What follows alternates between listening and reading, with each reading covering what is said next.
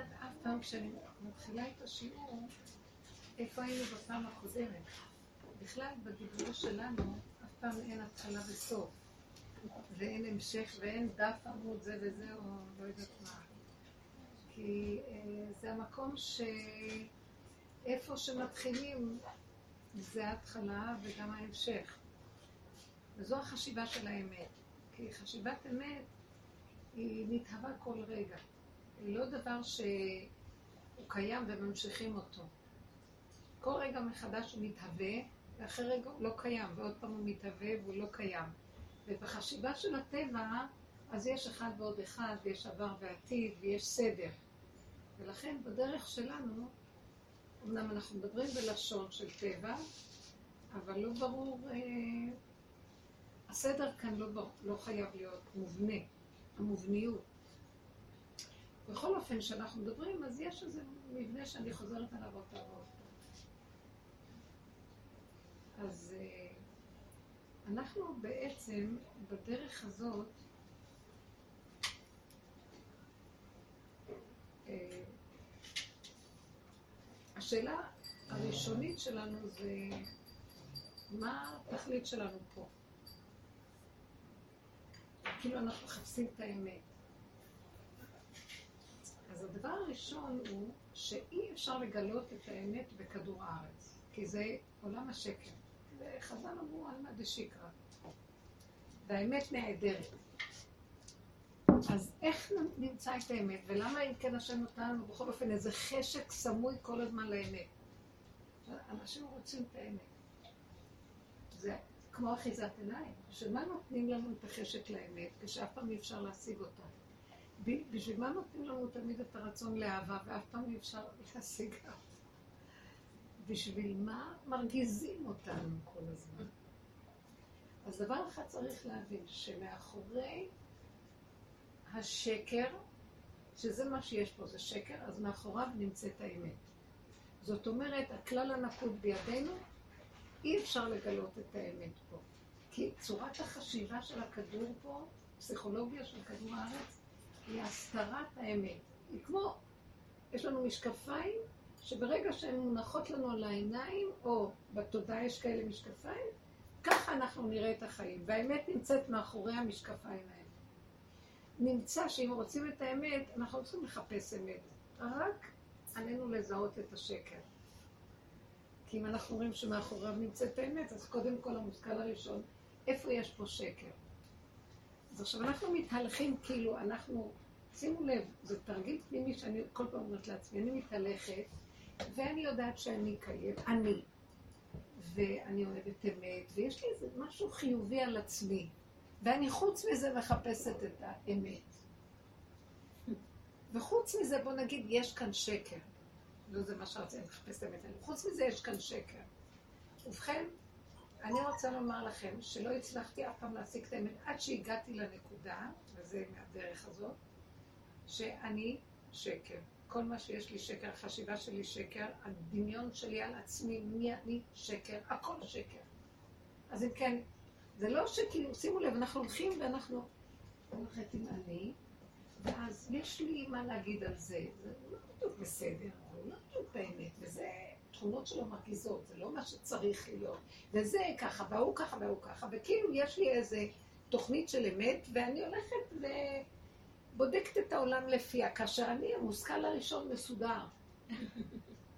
ופתאום אני ראיתי שבעצם זה השקר היסודי שמפריע לי לגלות את האמת, שאני לא מציאות. אין לי מציאות בכלל, זה דמיון שאני מציאות. האני הוא דמיון המציאות, הוא לא מציאות. ואפילו שהתורה נותנת לי ערכים חיוביים יותר מערכים אחרים, היא גם כן מלובשת בתוך השקר. התורה היא מכוסה בהמון כיסויים. מאחורי הכיסויים של התורה צריך לזהות את איפה האמת. אבל זה המפרשים עושים, וכל חכמי התורה הם כל הזמן בקושיות ופלפולים כדי לזהות את נקודת האמת. טמא מתוך, מתוך הטמא את הטהור, וכן הלאה, הכשר מתוך הפסול, והזכאי מתוך החיה, והמותר מתוך האסור, וכל הזמן מבררים. אבל אין כאן אמת. אז עכשיו, הדרך שלנו היא להבין שכל מה שקורה לי וכל מה שעובר עליי הוא כולו שקר אחד גדול. זאת אומרת שאם אני כועסת, יש לי איזה מרירות, מצוקה, מישהו, במהלכים שלי בין אדם לחברו. אז אני כאובה ממנו, ואיך שהוא עושה כך וכך וכך.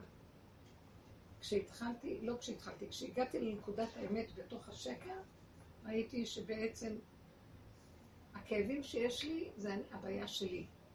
והצורה שאני חושבת על השני זה הבעיה שלי. וכל מה שיש פה, עזבי את השני בכלל. לא אמרתי שהוא אמת, אבל... אה? זה המראה שלי. ברור מה שאנחנו אומרים פה בשיעור. זה היסוד הראשוני שמראה לי, אבל את לא רואה את זה בהתחלה. זה שכל שאת חושבת. כולם היום אומרים את זה, אחרי שאנחנו עשרים שנה אומרים את זה, אז משהו מתפשט באוויר. אבל כולנו עוד חושבים. הוא הרגיז אותי, ואני הוכחה לכך שהוא לא בסדר. ומישהו יחזור ויגיד, אבל זה המראה שלי. אז כל הדרך שלנו פה, היא כל הזמן להכריח את המוח הזה ללכת במה שאת אומרת, אבל זה מראה שלי. זה היסוד של עצמי. אבל זה, שאם יש לי מצוקה, אני גורמת אותה לעצמי. הפרשנות שלי. ואז אני רואה איך לאט לאט אנחנו לומדים פה את המנגנון של עץ הדת. המנגנון של השקר, איך הוא עובד. הוא יושב לו גבוה ויש לו איזה אני, והוא חושב שהוא בסדר, והשאר לא. ואז אנחנו, הוא, הוא, הוא כל הזמן, כמו שאמן אמר, וכל זה אינו שווה לי. כלום, החיים פה לא, לא מתאימים לי, כאילו מי הוא, יענו מי הוא בכלל. והמהלך הראשון, כל פעם שאני רואה, ישר אני רואה איזה מצוקה, או הרגש חזק, אם זה בסיפוקים של החיובי, או אם זה בדכדוך של השלילי, הכל שקר. אז רבותיי, זה קו מנחה מדהים, שקודם כל, שזה לרגע אחד, אני צובעת, המחשבה שלי צובעת לי את הצורה של החיים שלי, ואז נהיה לי דכדוך. או אם משהו מסתדר לי והולך לי והכל בסדר, אבל רגע אחד החיים ורודים, אה, נהדר, משהו יוצא מן הכלל. וזה דמיון. אני עכשיו, כשבאתי בדרך, היה לי איזה טלפון ממישהי שדיברתי איתה באיזה עניין אישי שהיא עוזרת לי בו, העניין המשפחתי, כאילו, אה, בנושא שידוכים. ואז, שידוכים לאחד מבני המשפחה, ואז, אז היא אמרה לי נתון כזה, כזה, כזה. ישר הרגשתי איך שצונח לי ה... קודם הייתי בסדר. אז מה, ואז ראיתי את זה בחוש. איך שזה משפיע וזה צובע והכל, אבל אני כבר מיומנת לראות שאני לא יכולה שזה לא יצבע לי, כי ברגע שאת באה במגע עם התוכנית הזאת של העולם, מיד יהיה פרשנות, מיד, כי יש כאן ספרייה עם קופסאות, ואת צריכה להתאים את עצמך לקופסה, כי את חיה בחברה, ו... ואני חיה במינימום חברה, ואני חיה כאילו חברה, לא רק כאילו חברה, כאילו משפחה. כאילו הילד הזה שייך לי בכלל, מה אכפת לי ממנו? ולרגע שאני במשא ומתן על העניין שלו, נהיה לי ישר, אפילו שאני חיה כמה מטרים כביכול מהצד הרגשי אליו, כי אני חיה את הסכנה של השקר, ישר ראיתי איך אני נדלקת, ונהיה לי צבע. וישר נהיה לי כאילו מין הרגשה כזאת של כבדות. ואז אמרתי, על המקום, כל הזמן זה ככה. באמת אין כלום, אפור. הכל בסדר. תראו איך נראים החיים, כל רגע צבע אחר. אתם יודעים שיש רובד בבריאה שאין בה צבעים, והצבעים היא טעות אופטית של אה, קרני שמש. כן, כי באמת הצבע האפור הוא השולט. איך? אומרים שזה שבירה של קרני השמש. פשוט. זה נורא מעניין הדבר הזה. זה גם אותו דבר פה. שבירה של המצב האופורי שהיה קודם, האפור, אופוריה, אפור. פתאום נהיה לי ירוק, צהוב, אדום, כחול, ואז את תלויה לפי הצבעים, וזה רק שבירה, זה לא כלום. באמת לא שייך להגיד. זאת התוכנית שאנחנו נמצאים בה, והיא הגיהנום שלנו פה. איך רבי נחמן היה אומר, כולם אומרים אה, העולם הזה, העולם הזה, אבל אני לא איפה יש העולם הזה, יש פה גיהנום. התוכנית. נמצא בעצם שכל המהלך שלנו היא אל תאמן בעצמך עד יום אותך מה שאמרו חכמים, ואיך ליישם את זה? אז אנחנו פה לומדים את הכללים של תוכנת עץ הדת. קודם כל, החלק הראשון שהוא חושב שהוא מציאות. כאילו, הוא חי באיזה דמיון שהוא מציאות והוא יודע, ואז לפי הידיעה שלו הוא מודד ושוקל את העולם. זה הכל קופסאות של אוויר. זה הכל קופסאות בתוך ספרייה. הוא לא יודע כלום, ותכלית הידיעה שלא נדע. והכל רק זמני בידיעה. ואם הידיעות האלה, הן עושות לי חיים טובים מילא, אבל הם עושים לי כל הזמן כאבים, כי אם יחסר לי זה, לעומת זה, או משהו בערכים, זז לי, אז אני ישר כאובה, אז מה שווה לי החיים האלה? בואו נסגור את הספריות, בואו נסגור את המוח, בואו נחיה במצב הפשוט של רגע רגע. עכשיו, באמת קשה. אני, אני יכולה לחיות ככה, כן. אני מגלה את מדרגת היחידה בתוך עצמי, תענוג עולם. שקט, בתוך הנפש, אני עושה מה שאני צריכה. הכי נכון, האדם קרוב לעצמו. והכי מתוק לו מעצמו לעצמו. כותב את זה על אשם, אחד הספרים הקדושים. שככה השם ברא את האדם, הוא גם נברא לבד וגם הוא נפטר לבד. אבל מה לעשות שאנחנו חיים פה, הכריחו אותנו לחיות בתוכנית של הקיום הזה. וזה עולם הניסיון, זה עולם התיקון. איך שאת משפרצת לעולם, כשנולדים זה עוד לא. אבל ברגע שמתחילים להתחיל לקבל את חוכמת תוכנת עץ הדעת למוח, ילדים מתבגרים, מקבלים קצת דעת, ישר, ישר זה לא פוסח עליהם, ישר על המקום. הם מקבלים את הכאבים של העולם, כי יש להם... עכשיו, אם אנחנו חיים ביחידה לעצמנו, אז זה מקום טוב. אבל ברגע שאת אחוזה בעולם במש, בתוכנית הזאת, והעבודה שלנו היא כמה שיותר לחזור ליחידה. את בעולם, צחקי אותה כאילו עולם. כי אין לך דרך אחרת. כי את בעולם, שמו אותך בעולם. את לא יכולה ללכת לגור במדבר. החוכמה היהודית זה לגור בעולם, אבל גם לא להיות שייכת לעולם. אתם מבינות מה אני אומרת? עכשיו בואו ניקח את הדוגמאות היומיומיות ולראות איך אנחנו חיים איתן. אני צריכה את החיות שלכם, אחרת אני אמות פה, מה אתה רוצה לכם? תשתרצי, תתקעו בי את העיניים, תדברו, תגידו. אני, אני ראיתי, רגע אני מוציאה את הראש מהיחידה שלי, אני לא רוצה לחיות. כמה עברתי בעולם, וכמה כאבי, וכמה עבודה עצמית, ואז היינו בעבודת המוסר, וצריך להיות ככה ולא ככה, ונתגבר על היצר והכל, מה שלא מתגברים.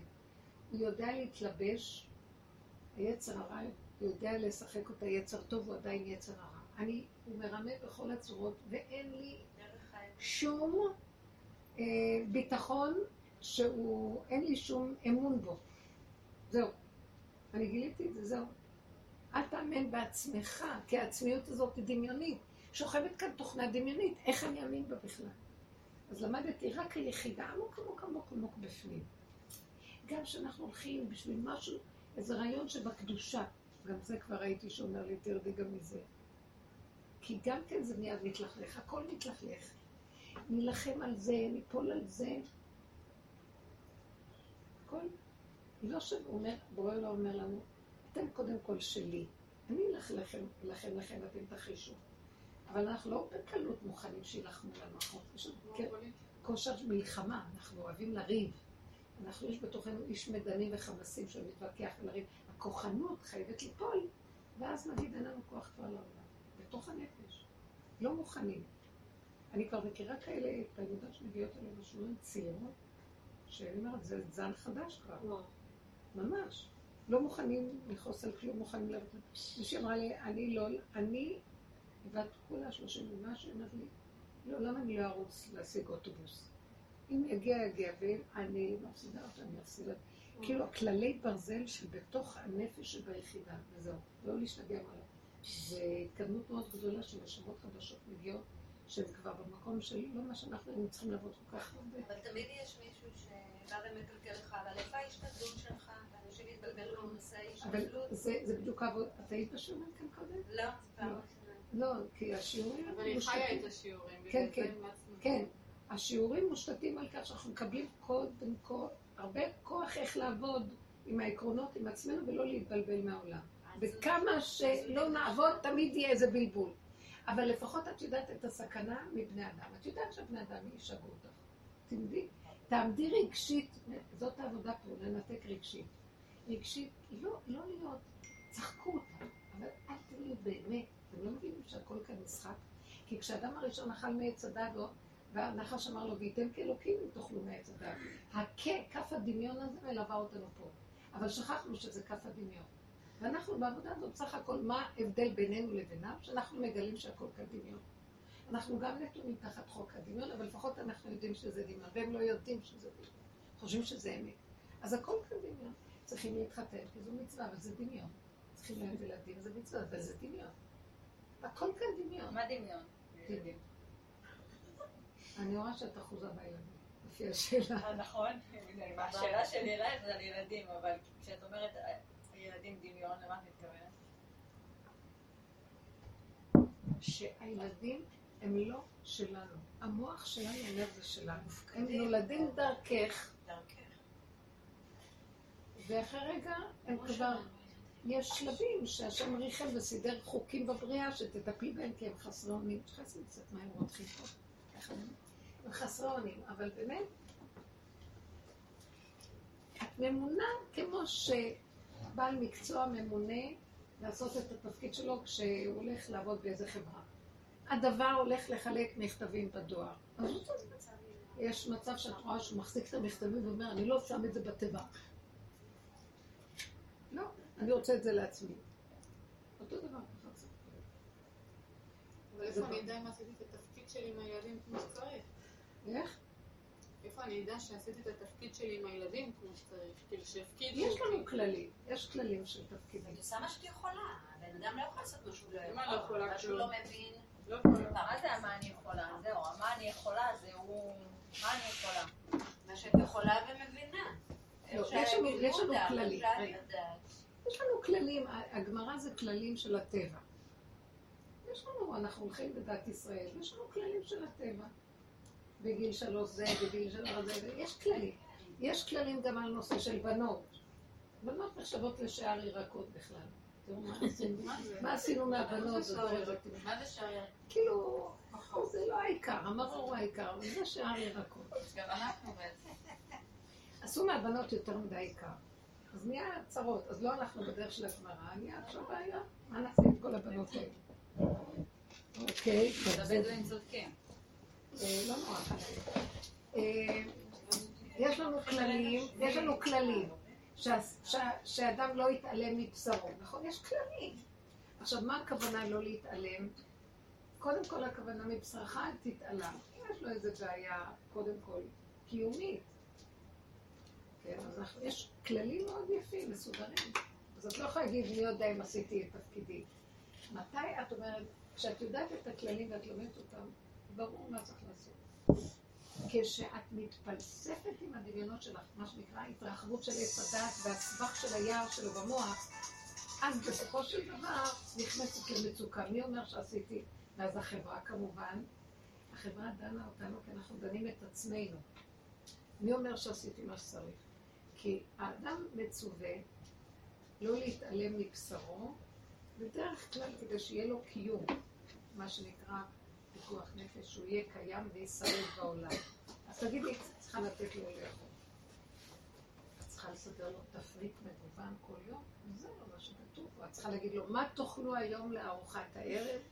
לא. כן. הבן אדם הזה צריך שלא אה, ידכאו אותו גופנית, נפשית, ויראת מאלוקיך, כן? יצא להם אלוקים. הם מדכאים אותנו. אז יש גבול טבעי פשוט. עכשיו, ברגע שהבן אדם מתרחב בדמיון שלו והחרדה שלו, לא נתתי לו מספיק, לא פינקתי אותו, החברה יושבת עלינו טוב טוב ומתרחבת. החרדה, מתרחב כל המהלך הזה, רגשית, שכלית, אה, כל מיני... אז אנחנו דנים את עצמנו שאנחנו נותנים להם, לא, יש לנו איסורי מצפון, ואז יש לנו, אה, ואז אנחנו הולכים לפייס את זה בצורות אחרות, ואז יצאנו מהגדר והגבול, ואז הפסדנו את הנקודה שאנחנו צריכים להיות מחוברים ליחידה, לבורא עולם, לשכינה שבתוכנו, כן, כמו הדיבורים שאנחנו מדברים. ואז היא מנחה אותנו בקו הנכון, אנחנו עוברים את הגבול, התנתקנו מיסוד השכינה, אין מי ש... אין לנו אה, הזנה נכונה מהמקום הנכון, והלכנו לאיבוד עם התעתוע של המוח וכל הדמיונות שלו. גברים הרבה יותר. מחוברים למקום הזה. איך? גברים הרבה יותר... אה, הם מחוברים אה, הם למקום הזה, אה, הקללה פחות זה חלה פחות עליהם. רגש. הדברים פחות. רגשיים. כי אישה דעתה קלה עליה, אישה היא רגשית. רגע, איזה קללה זאת בעצם? מהי הקללה? הקללה, צער כל זה. לא, הקללה היסודית ואלישך תשוקתך לא ימשול בך, שיש עלייך בעלות ואת לא יכולה לבד אה, להכיר את המקום שלך. צריכה מישהו שדרכו את חיה. זו. הקללה הכי גדולה שיש בבריאה. כי האמת שהשם ברא, כתוב כל, במסכת ראש השנה, כל מעשה בראשית לרצונן נבראו, בצביונן נבראו. זאת אומרת שהם, השם אפילו, אין כפייה בבריאה. הוא חיזר אחר כל מחשבה שעלתה לו ושאל אם היא רוצה להיפרד ובאיזה צורה.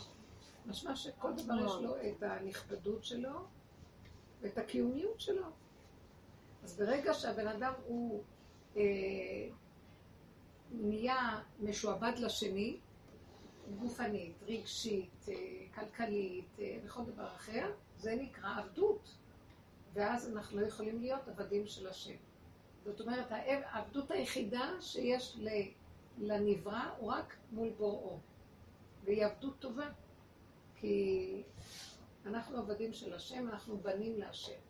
אבל אם אנחנו משתעבדים לעבד של עבד, מה שנקרא, שהוא גם כן נברא, ואני משתעבדת לו והוא שולט בי, זה נקרא פחיתות שקרתה בבריאה, ואנחנו נופלים ברמה כזאת של הכל, אה, מה שנקרא אינטרסים, שוחדים, אה, נגיעות, אה, לא נעים לי, כן נעים לי, אני יכולה להשיג ממנו משהו, אז אני אתחנחן, אז אני אתחנף, אז אני אולי אקבל את זה ככה, ככה, אז, זה- אז איפה השם? כי אם הייתי קשורה ישר איתו, שזה בעצם לא שם, זה בתוך הנפש יש שכינה. ואני מחוברת בבעל, איתה, וברגע שאני מחוברת נכון, היא היסוד של החיים שלי, והיא מנחה אותי בגבול ובקו הנכון. זה שורש איזון המידות. אבל אם אני לא, אז ישר אני מושפרצת לחלל העולם, והכל כאן נגיעות, שקרים, שתלטנויות, אה, הכל כאן, אחד שולט ברעהו, מה שנקרא, הארץ נמכרה בידי רעים, כדור הארץ, שולטים בו כוחות שהם אה, מניפולטיביים. אז הפחיתות הזו היא גם עם בעל, הכל בכל מכל כל. אבל אם השכינה שורה ביניהם, אומרת, אבל זה ברגע אם. שאתה עושה ויתור, אתה עושה את זה הוויתור אם, הזה, אם השכינה שורה ביניהם. אוקיי, אבל כשאתה עושה את הוויתור הזה, אז השכינה היא ביניהם, כי אתה? עושה את זה למען השם, כי זה מה שהשם רוצה. אם את שמה תמיד את השם מולך, זה משהו אחר, זה מה אה, שאמרתי פה. אוקיי. אבל, אבל הרבה אנשים לא שמים, יש להם לא, פחד חרדתי אני רק פשוט מהבעל, זה. יש קורבניות, יש כעס ושנאה ושתלטנות על הבעל, זה לא פייר, זה לא הגון. לא מהצד שלו ולא מהצד שלך, אנחנו לא בהגינות. ברור שאם יש לך את הנקודה בפנים, אז זה נקרא, את משחקת כאילו, כאילו, כי זה הציווי שלו, כרגע אנחנו תחת הקללה, אבל. החסידות זה מין כאילו כזה. איך? גם החסידות זה אל תתנגד ואל זה ותקבל את הכל, אבל תעשה מה שאתה אה, צריך לעשות מול הבורא. זה קל לדבר. אם אנחנו לא עושים טיפול שורשי בעצמנו, נראה שכל רגע יש לנו. נגיעות. אנחנו גנובים עד הסוף. גם אדם שרוצה להשתייך רק לבורא. עולם, רק, רק, רק, רק. תדעו לכם, אנחנו עובדים את השד. חסידות, עבודת השם, מוסר, הכל שקר וכזב, גנוב. רק מי שחותך את עצמו לחתיכות, עד שהוא בפנים, זה ייסורים. מפרק את הכל. והוא רואה את השקרים שלו, מה זה לפרק? כשהוא רואה כל הזמן את השקרים שלו, זה מפרק את הבן אדם. כי האגו לא נותן לבן אדם להודות בשקרים. וזה שובר אותו, מוחץ אותו מהאני כזה, עכשיו השני משפיל אותו והוא לא עונה, אין יותר מזה. הוא מה? וכן, אתה לא מול השני בכלל, אתה מול בורך, אתה תגיד לבורא עולם שזה לא ככה, האמת שהוא מראה לך מי אתה. זה קשה מנשוא. כשאדם מוכן להם, לאט לאט מה, זה מתמוסס טוב לו להגיד האגו לעצמך הזה, את כל השקרים האלה? מתמוסס לו האגו והוא נשאר בן אדם, שמה שיגידו לו שיגידו, לא קשור. אז בגלל זה עיקר התשובה הוא ישמע ידום כן. ואשתו. אבל איך אפשר להמשיך לחיות כך? זה נקרא זה חיים. מקסים, כי אתה השאלה מקבל איך את אפשר- זה לא לא. השאלה- איך זה אפשר בכלל. לחיות זה מאתגר. זה לא. זה מאתגר, זה תהליך עצום, זה תהליך כן. מאתגר. הרבנית, את עכשיו בעצם דיברת על הגולם. אז ת- תתני לנו קצת כאילו על הגולם הזה. מה לך לגולם? קודם את צריכה להכיר קודם כל את כל השקרים. הגולם זה כבר נו, אז זה מה נגמר שאני לו. אומרת. אתם יודעים מי. זה הגולם שהוא רואה שלעולם אין סוף לשקרים? מה שהוא לא יעשה, האגו הזה לא ייפול. אפשר להגיע לזה בלי לדבר עם השם? לא, סליחה? אני שואלת. לא. תשאלי כשיש מקום. אוקיי. כש- כשהמהלך הזה של האדם חייב לראות את שקריו כל הזמן, לכן הוא צריך להיות בעולם ועם אנשים. ולכן הנישואים טובים בשביל זה, וההורות טובה בשביל זה, כי אז זה אפשרות הזדמנות להתנסות. ואין לברוח להר על איזה מחצלת, אין כזה דבר. כי אז בדמיונות רוחניים. גם לא, לא יודעת מה שעושים לפעמים חסידות, ברסלב, התבודדות, גם כן. צריך מאוד להיזהר. הכל צריך להיות מוחשי בתוך המידות כאן ועכשיו עם העולם. כי אז את רואה את עצמך אונליין. אבל גם בהתבודדות, כשאת מדברת, שופכת שיח. זה אחרי מעשה. על מה את שופכת? מה את... מספרת כל מה שעשית ומה ש... למה אני צריכה לספר לו כל מה שעשיתי? לא מעניין אותו. מעניין אותי רק מה כואב לי ומה ראיתי מעצמי שכואב לי. צריך לדעת למקד מה זה התבודדות. אפשר להתבודד על המון דברים. צריך תוכנית התבודדות נכונה. התבודדות היא כמו תפילה. הכי רפיפיות לכל הכיוונים. אבל צריך לדעת איך להתפלל לאיזה כיוון. אז הדרך שלנו ממקדת. תתפללי על עצמך כולך מכף רגל ועד ראש, אין מתום בבשרי. ככה אמר דוד. הוא ראה את האמת. הוא אומר, אני כועס על השני, אבל זה בעצם אני. את יודעת שזה קשה מאוד לראות את זה? זה מאוד קשה. המוח של עץ הדת מספר לנו סיפורים, והשקפות, והבנות, והשגות, וידיעות, אבל את האמת, אין השבה אל הלב. אנחנו חיים בריחוף במוח הזה. כל התרבות הזאת מלאה ריחוף, הרגליים בראש ועפים באוויר. ברגע, כל הגאולה תהיה כשמורידים את הרגליים מהראש, שמים אותם על האדמה, ואז אנחנו עמומים. אין לי, אין מילה בלשוני, הן השם ידעת כולה. אתה יודע, הכל מציאותי. יש לי פתחון פה להגיד למישהו משהו, אבל האדם לא רוצה את זה. כי הוא עוד רוצה את האחיזה של השליטה שהוא משהו. אני יכולה לשאול? אז הוא יכול להגיע לזה בלי לדבר עם השם? לא, הוא חייב, לא, תפילה הוא חייב, אבל... אבל תלוי לאיזה כיוון זה ממוקד. אפשר גם להתבודד השם, תיתן לי, תעשה לי שאני אהיה רוחנית, שאני אהיה קשורה אליך, שאני אוהב אותך, שאני... תפסיקו עם זה, תפסיקו עם זה. אני אומרת לו, זה לא מעניין אותי, לא רוצה להיות רוחנית, לא כלום. אני רואה שאין מתום בבשרי, אני גורמת שאני לא אהיה קשורה איתך. המידות הרעות, תעבדו רק על המידות. אין כלום חוץ מהמידות, הכל דמיונות ריחופיים. לא רוצה להיות רוחנית, זה שקר רוחני. השם נמצא איתנו כאן ועכשיו, שמה להיות רוחני? צריכים להיות במדרגת אמת, מנץ', בן אדם. עם אמת, מדרגת אדם הראשון. מה זה רוחני? מלאך. מלאכים אה, זה לא מדרגת אדם. הרבנית, האמת היא שאני עשיתי את זה דווקא מאז שהתחלתי את השיעורים האלה. והאמת שזה הכניס אותי קצת לדיכאון. כאילו, אז עכשיו, להרגיש שאני מה זה על הפנים, כאילו, אני פשוט... אז השלב הבא זה להסכים שזה מה שאת. בסדר, אז אני מסכימה שמה זה זה הראשונה, אני מרגישה... השלב הבא זה לא להישבר, יש שלבים בעבודה, זה קודם כל להודות במושכל הראשון. דבר שני, להגיד, אם זאת האמת, מה את נשברת? כן, בהתחלה עוברים עצבות, נכון? דוד המלך אומר, אה, שהוא ממש אה, דלפה נפשי מתוגה. וזה לא נגמר. זה לא נגמר. את יודעת למה זה לא נגמר? כאילו, את יודעת למה זה לא נגמר? זה מה שאמרתי לעולם, זה לא נגמר האגו הזה. כדי שתגידי, יאללה, לך לעזאזל, אם זה לא נגמר, לא צריך. זה שטויות. זאת אומרת, בכוונה שאף פעם זה לא ייגמר, כי אם זה ייגמר, אז כבר יש לך משהו. הוא רוצה שתישארי בלי כלום, וצוחקת כל היום. כי את חושבת שיהיה לך משהו, וכבר יש לך. אז את כבר עוד פעם הלכת על היש הזה, הוא רוצה שתשארי בעין.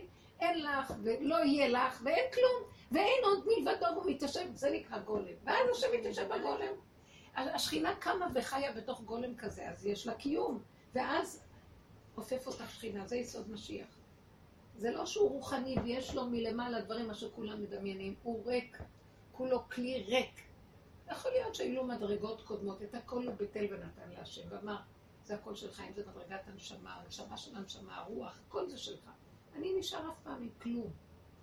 אדם כזה יכול לשרת את השם.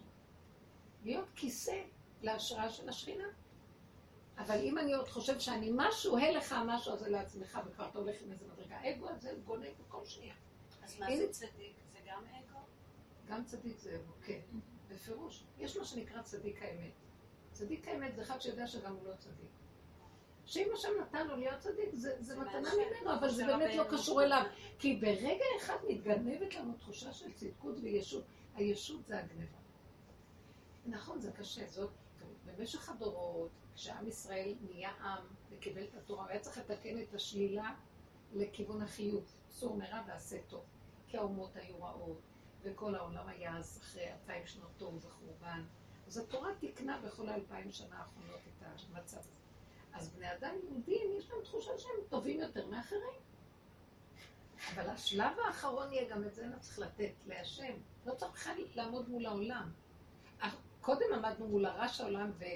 ואמרנו, אבל לנו יש יתרון מהעולם. יש לנו תורה. אבל עכשיו, בשלב האחרון, הכניסה לאלף, זאת אומרת, הכניסה לשער החמישים לגאולה, זה לקחת את כל היש החיובי ולמסור אותו להשם. מה תמסרי לו? יש שלילי? אז מה היתרון? זה מלמדים אותנו שיהודי הוא נזר הבריאה, ויש מלא עולמות שקשורים לכל אחד מאיתנו. את רוצה שאני אגיד לך משהו? הכל אמת. מה זה קשור אלייך? לא, אז אני אומרת, זה נכנס לתת מודע, שאתה אוקיי. ילד. זה נכנס, ואז הבן אדם מרגיש שהוא יש, ואז הוא כן. הולך מול השני ואומר, אתה יודע, אתה לא נזר הבריאה כמוני. אני יותר נזר, אתה גם פחות בלי נזר. להגיד את זה. אתה ספרדי, אתה אשכנזי, אתה זה, אתה חסיד, אתה ליטאי, אתה לא זה, אתה לא מספיק זה. אתה גוי ואתה זה. אסור שבן אדם ילך ככה. זה שהוא נזר הבריאה זה לא סותר. ככל שהוא יותר נזר הבריאה, פחות הוא צריך להרגיש שהוא מציאות. מוסר את הכל להשם.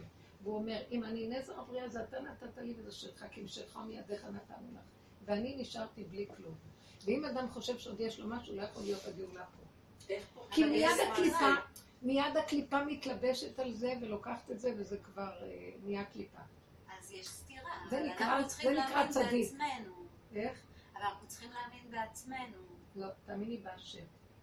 אבל אם אתה לא אומרים, אם אתה לא מאמין בעצמך, אתה לא מאמין בהשם. אז די, עצמנו אז זה. לא?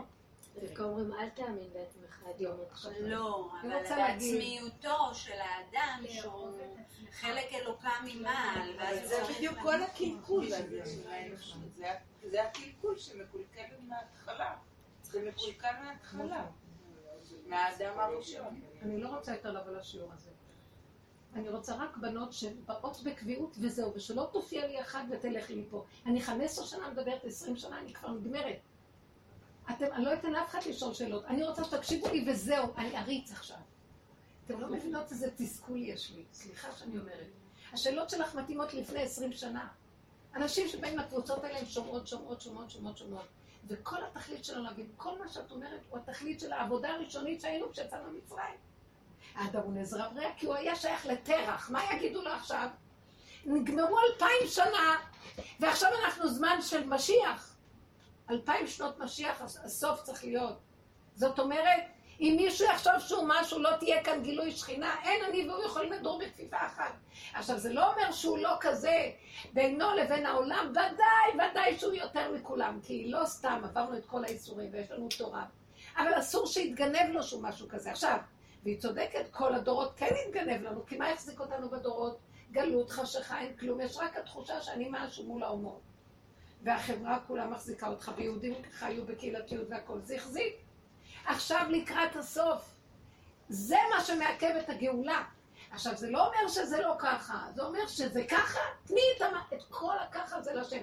כאילו שאת אומרת, טוב, טוב, טוב, נהייתי עכשיו עשירה, לא היה לי גרוש קודם, עכשיו נהיה לי שלוש, ארבע, חמש, שבע מיליון. אז השם אומר, את רוצה גאולה? בטח, תני לי את המיליונים שלך. אז מה יישאר לי? נאדה. לא, אני אחשוב אם כן, אני אתן לך. עד שרכשתי אותם, עד שיש לי אותם, אני אתן לך מה יישאר לי. אומר, זה הכרטיס כניסה לגאולה, מוכנה לתת לי את הכל. עכשיו, זה לא אומר שאין לה, זה אומר שיש, ותמסרי את הכל אליו, זה תודעה כזאת. מה יש לנו בזה? זה תודעה, והתודעה הזאת מכניסה אותך זכאית, זה כרטיס כניסה. אז אדם שנכנס, זה לא אדם שיש לו, זה אדם שאין לו. שפלות, הכנעה, עין. מי מוכן לזה, רבותיי? כולם מדברים גבוהה גבוהה על משיח ועל גאולה. בואו ניתן משהו הכי קטן, יעליבו אותך כמו שאת אמרת, נשמע חרפתו ולא יענה. חצי מיליון כבר העברת לשם, זה קשה. זה בדיוק העבודה. אז למה שאני אשתוק? אני אעשה התבודדות, לא מספיק. תרדי לשורשים! ותגידי, אכזרית שכמותך, זה שעכשיו העליב אותך, כולו צודק, הוא עושה לך טובה שאומר לך את זה. את מתאכזרת על הנפש שלך, את אומרת, אני אתנקם בו, אני אראה לו מה זה. את לא רוצה אמת, את לא רוצה חותמו של השם, את לא רוצה גילוי השם. את רוצה כבוד ואת רוצה דמיון רוחני או דמיון של אגו. אז לא מתאים לך הגאולה. את מתאכזרת על השכינה שרוצה כבר לקום והיא בתוכך, ואת קוברת אותה על ידי זה. בואו ניתן יד ונקים. לא, קשה להכניס את התודעה הזאת של שתוק, מה אכפת לך? תשתוק, יהיה לך טוב. מה אכפת לך? תוותר, יהיה לך טוב. זה לא סתם ויתור. זה לא ויתור, אתה זוכה, והשני הוא מזכה לך. זו תפיסה הפוכה מהטבע. אז אני חייבת לשכנע את עצמי, על זה אני עושה התבודדות, אבא. איזה שכל הפוך מהטבע, איך יהיה לי את השכל הזה? אמנם עכשיו אני מדברת ואני מבינה אותו, מחר עוד פעם חוזר אותו הטבע שלא מוכן רגע אחד להוריד ראש. עמלק שוכב בתוכי, ואני חושבת שזה השני עמלק, אני עמלק בכבודו בעצמו. ורב אושר היה אומר שעד שאדם לא ידע שהוא הקליפה הכי גדולה שיש בעולם, זה לא בחוץ, לא יכולה לבוא גאולה. וגם לאחרונה קראתי שהוא אומר שגם, שזה גם יצא קצת החוצה, שאחרים יראו עד כמוהו. זה באמת? זה מאוד קשה זה מאוד קשה לי, אני תמיד אומרת לו, זה רק ביני לבינך. האגו שלי לא רוצה שהם יראו אותי כל כך גדולה. לא, אבל אין לך שליטה על זה גם. מספר את הסיפורים. אה, נכון, תודה. שכחתי, אבל אני מספרת את הסיפור, אבל אם מישהי מכן תספר עליי. את לא אני מבינה, את מבינה? אני באה, אני לא, אומרת אבל לך משהו, זה נכון מנצלת את הבמה לעבוד על עצמי. אבל אם מישהי תקום, תגיד לי, זה רק זה, אני ראיתי אותך זה, זה וזה, נראה איך אני מקבלת.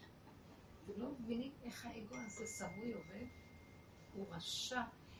שונאת. אותו, בגללו אין גאולה, אבל אני תקועה בו, אתם לא מבינים, ועל זה אני בוכה.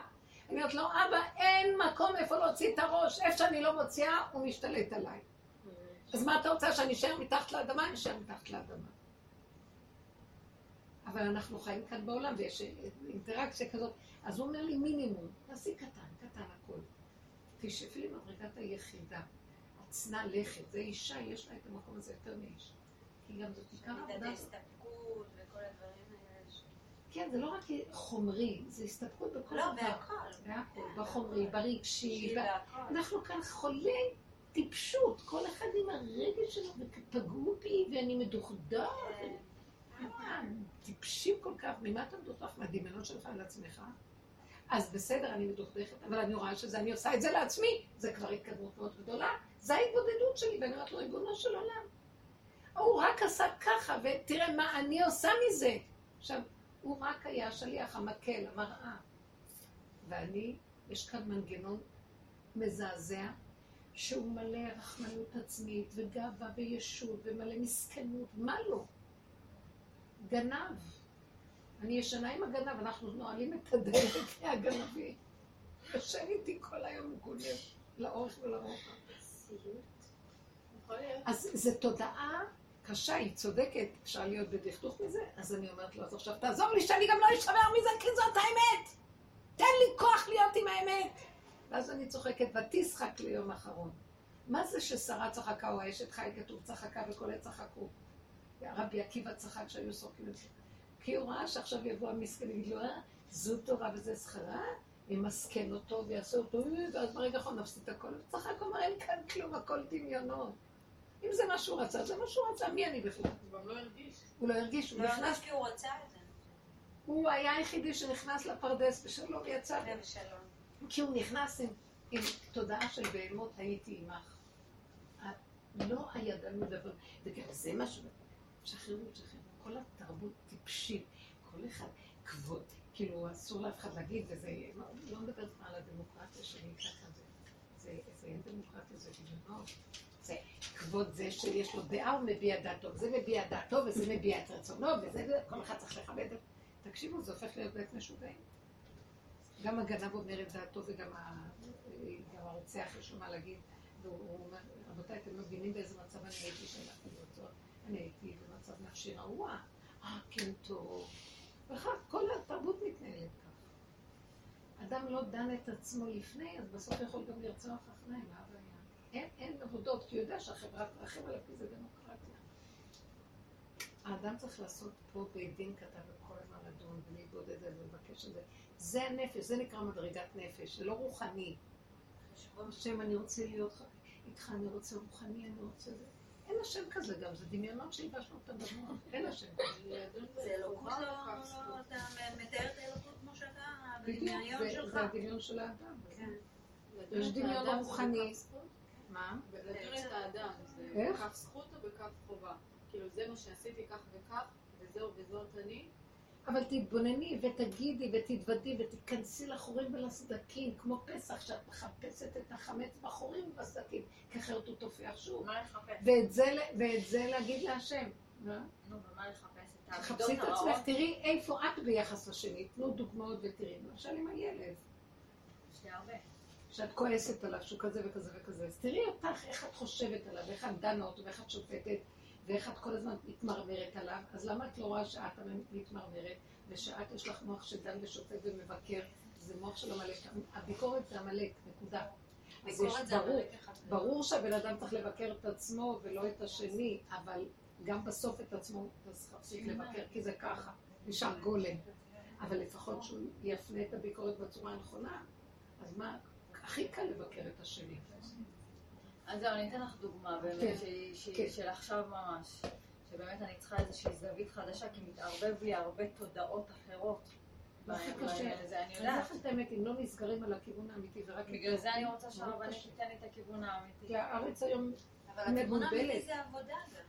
ברור, אבל השאלה איזה עבודה. אני, בעלי למשל, הוא החליט, הוא אומר לי ככה, אני מחליט בבית חוקים.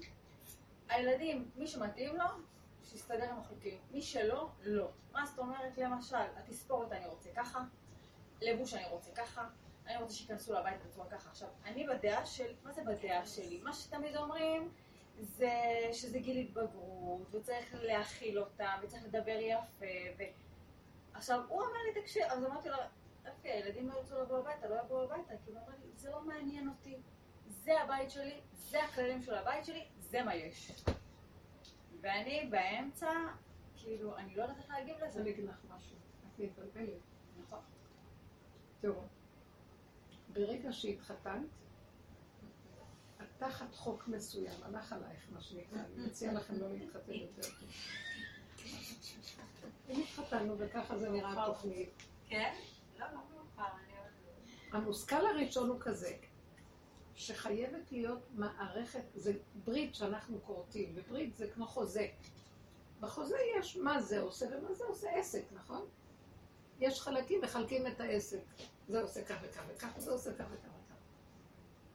בתוכנית שאנחנו הולכים איתה, היהודים, יש מה שהבעל, יש לו אה, רשות להגיד א', ב', ג', ד', ה', ויש מקום לאישה, ואין מלכות נוגעת בחברתה.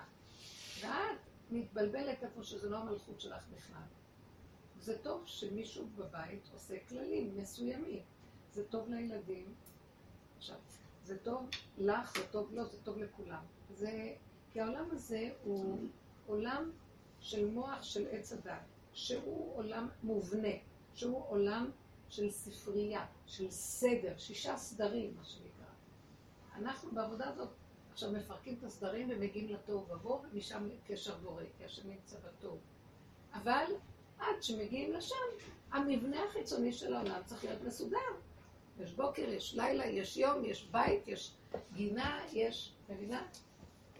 אז צריך שהבית הזה יהיה מוגדר. זה טוב שיש גדר. אל תפריעי לו בגדר הזה. מה שהחלק שלך לעשות, אז האיש הוא כאילו קובע את הכללים, והאישה מסתובבת עם הכללים. היא יכולה להכניס רכות בתוך זה, ולרכך את הדבר הזה, ולטשטש את הנקודה הזאת, ולתת כוח לבני הבית לקיים את החוקים בצורה שזה לא סוף הדרך.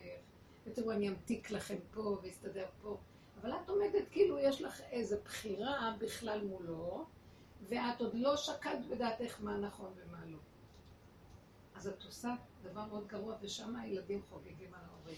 זהו, את. עכשיו, אני מדברת על נפש. כשאני מדברת על נפש, זה עבודה אחרת לגמרי. עכשיו אנחנו מדברים על מובניות השכל הטבעי הפשוט של בית. זה הלברד של הקמת בית. חוץ מזה יש לנו עוד מיליון עבודות, אני אראה לך מה זה העבודה שלנו. אבל את אחוזה בדבר לא ברור. זה צריך. תראי, כי אני... מרחמת על את הילדים. מרחמת לא נכון. זה רחם הש- הרי שתי הילדים הגדולים שלי לא מהאבא הזה. אז כאילו כל הזמן נכנס לי הקטע הזה שבעצם אתה לא רוצה את טובתם, כאילו זה לא טובתם, אתה כאילו גם נכנס הזדמנות. בהם, באיזשהו מקום נכנס בהם. עכשיו אני עכשיו רגע, רגע, מחשבה כזאת, לפי הדרך שלנו, מראה לי שזה עמלק שלך, מסכסך אותך. הוא לא אוהב את הילדים שלי, זה לא שלו, למה שלא ירצה נגדם? ואת מפסידה שהילדים אחר כך שונאים אותו, כי מרגישים מה שאת חושבת, לא שונאים, אבל הוא לא רוצה את טובתנו, הם קולטים ממך. ואז מה פתאום שהם ידעו לי מה לעשות, הוא לא אבא שלי וכן הלאה, הפסדת.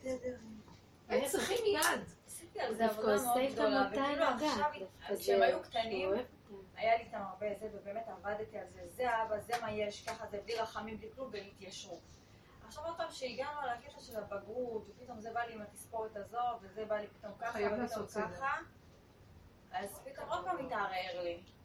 אני מציעה שתתני לו לעשות את הסדר ותתמכי בו בדבר הזה, ולילדים שלך תגידו, אתם מבינים שאתם כאן מסכנים את החיים של כולנו? ותעשי להם את זה באהבה ורכות, ותקני את ליבם. אז אם אני עושה את זה באהבה עם החוקים, והוא עושה את זה בזה, זה בסדר? כאילו, אני מאה לא אחוז. ככה זה צריך להיות. ראית רב, רב שהולך ו... בוא ניקח, המשנה ברורה, היא באה אליך. שמע, איך... אתה צריך ככה, משנה ברורה, א', ב', ג', ד', ה', חוק זה חוק. ואחר כך אנחנו באים ומרככים. אל תגיעי בכלל בכיוון הזה. כאן אני דיברתי רגע על המובניות של העולם, זה לא עבודת נפש.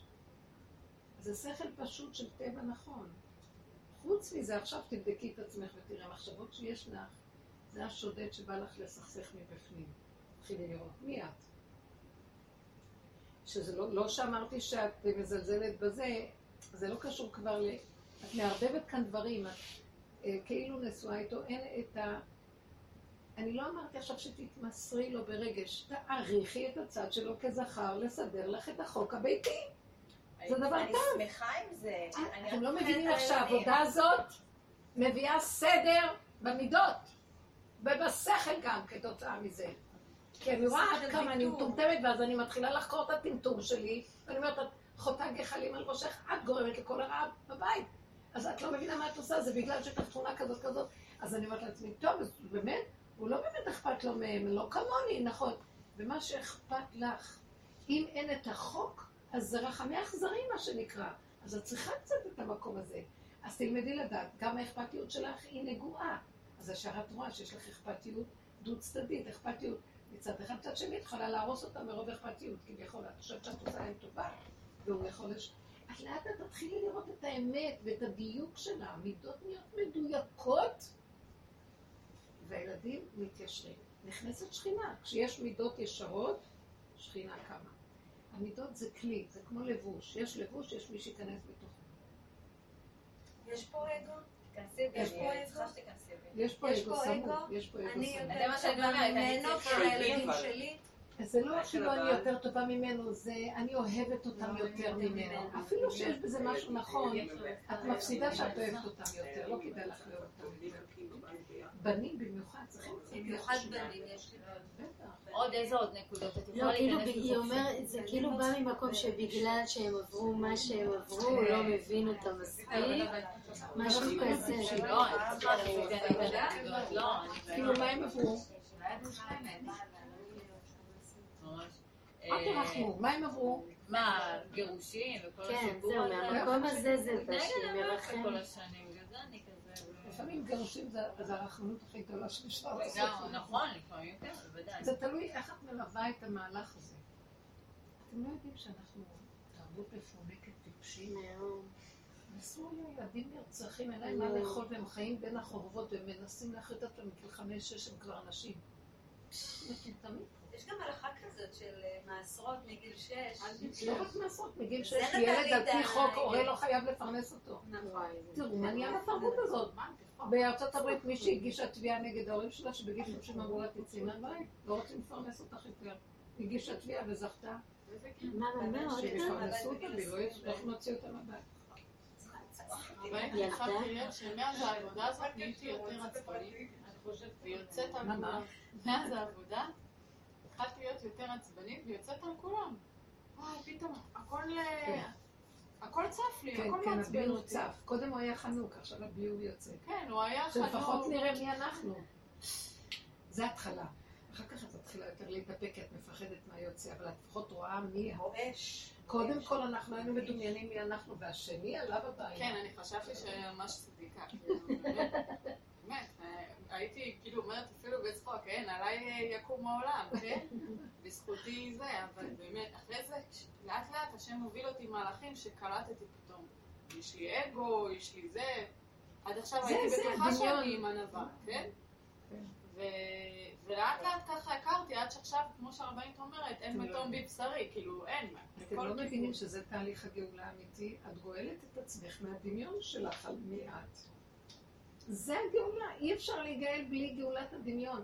כי הדמיון הזה לא ייתן לנו לראות משיח. אנחנו מדמיינים מהו, כי אנחנו גם עפים על עצמנו, ועכשיו הוא יבוא ככה, אה, נמרוק יורד לו, ותגידי, מה, זה משיח? כן, זה משיח. שמואל הנביא לא הכיר בדוד המלך כשבא למשוך אותו. הוא ראה את אליאב, הוא ראה את האחים שלו, הוא אמר, זה ראוי למלוכה. ועוד קראו לו לא, הרועה, זה, זה. הוא היה אמור לראות, כי קראו לו הרועה, הוא יכל לראות את שמואל הנביא. משהו מזה, לא. תחשבו רגע. לא, הקטן הזה, אדמוני, אני רק כמו רוצח. אומר לו, זה, זה. רגע, עכשיו מה... מה התפילות שלנו צריכות להיות? תפילות משתנות. לילדים שלנו. התפילות לפי הנקודות שלך. צורך. לא, לילדים, לילדים. עכשיו, תבינו, עכשיו. תבינו מה זה עבודת הנפש. לכן הסידורים לא מתאימים לה. ולא מתאימים גם לא התפילות של, אה, אולי של רבי נתן, התפילות, כי את יכולה קצת לראות איך הוא מתפלל ולפי זה.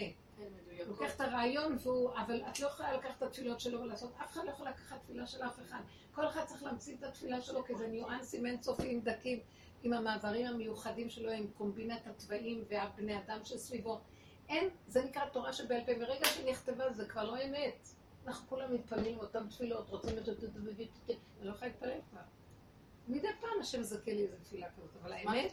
שאת צריכה ליצור את התפילה שלך כל רגע. עכשיו על הילדים, שלי אני רוצה בכללי. להתפלל. מה, שיהיו צדיקים? אני לא יכולה מה פתאום? יופי, מה מה... כן? מה- אל תתפללי על אף אחד כלום, רק שתהיי את, תתפללי על עצמך שלא תזיקי, לא?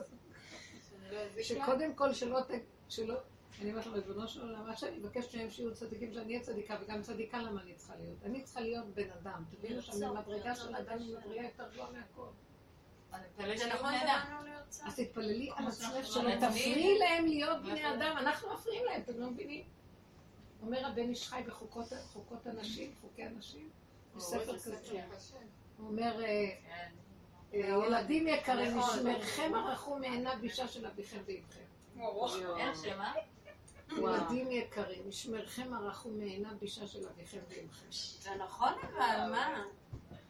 אם אדם היה מכיר את עצמו, כל שנייה אני מפחד שאני עושה עין רעה למשהו. עין רעה זה מחשבה רעה. בשניות. ביקורת זה עין רעה. לא חשבתי שזה עין רעה. אני אני יכולה לשתף? יש לי ילדה בדיוק היום יצא לי לחשוב עליה, שהיא בריאה, שהיא מדברת בלי סוף. ובאמת, בלי סוף. ויש לה, מה שנקרא, עוד לא הבחנתי אותה, אבל אה, היפראקטיביות, הפרעות קשב וריכוז, מאוד מאוד קשות, זה מאוד בולט. המורה קראה לי כמה פעמים שניתן לה רטלין, כבר כמה פעמים, והייתי איתה במלחמות מתישות עם המורה שלא לתת רטלין. עד שכבר נמאס לי, אני כבר באיזשהו שלב אם לתת לה או לא לתת לה, אני... כי המורה משכנעת שזה יעשה לה טוב. והיא תהיה רגועה. היא תהיה רגועה, היא אומרת, ויעלה לה הביטחון העצמי. כי באמת הביטחון העצמי שלה... דמיוני. מצד שני, אני יודעת, אני מבקרת אותה כל היום, גם בעלי. בכלל, בלי קשר, גם את הילדים בכללי, אבל אני יודעת שאני מבקרת אותה כל הזמן. עכשיו, זה בלי סוף דיבורים, זה בלי סוף. אמא, זה... אנחנו לא הולכים עכשיו. אז מתי הולכים? אז מתי זה? היא כבר בת אה, תשע וחצי, אני אמורה להתבגר מתי שאני לא... יש משהו אחר במקום לתת לה? מה, טבעי? יש דברים טבעיים, כאילו, אבל זה תמיד ככה, הולך. יש מקום שתעבדי אולי קצת עם עצמך לראות שמה שקורה שם זה גם אצלך, הכסף זה בתוך המוח ואצלה זה בחוץ. מחשבות רבות, ההיפראקטיביות נמצאת פה. אז ברגע שאת רואה את עצמך ואת מעלה את זה להשם, היא תקבל מזה גם כן רחמים. תעבדו ככה, ואם אתם רואים שהדברים לא זזים, תני לה ריטלין. ואל תרחמי. כי קודם כל את תחי ולא אף אחד. כי הדור הזה מגיעות כאן נשמות אני מגיעה כן. למצב שבו אני אומר לה, את טיפשה, בשיא העצבים, כי, כי המעשים שהיא עושה, היא מאוד חכמה, אבל המעשים שהיא עושה פתאום בואה ככה, ומבקשים ממנה מטלה, וזה צריך להיות, אה, זה לא יהיה אף פעם מההתחלה עד הסוף, זה יהיה כן. במאה פעמים בקשה, כאילו את רואה שבאמת... היא לא אשמה. חסר לה איזה מרכיב, היא לא אז יכולה. זהו, היא באמת לא אשמה, אז כל פעם אנחנו מכים את עצמנו, אחרי משהו, עליה. אה, הסוף של הדורות, זה כאילו, זה שאמרתי לכם לא, על אותה אחת שהיא אומרת, אני לא ארוץ על האוטובוס, זה כבר נשמות שהן, אה, איך שהם, אי אפשר לשנות, גם עבודה עצמית שלהם לא יכולה להיות מאוד גדולה, כי אין להם את הכוח כבר לעשות. זה התשתית, כמו שבקפה יש את התשתית המלוכלכת, זה הסוג של הנשמות עכשיו.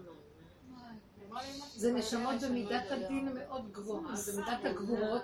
אני אגיד לכם למה זה מידות הגבורות, זה אף פעם אין להם רגע ושקט. אין להם רגיעות ושקט. מידות הגבורות זה דבר ידוע, זה כל הזמן זז, כמו מים גועשים כל הזמן.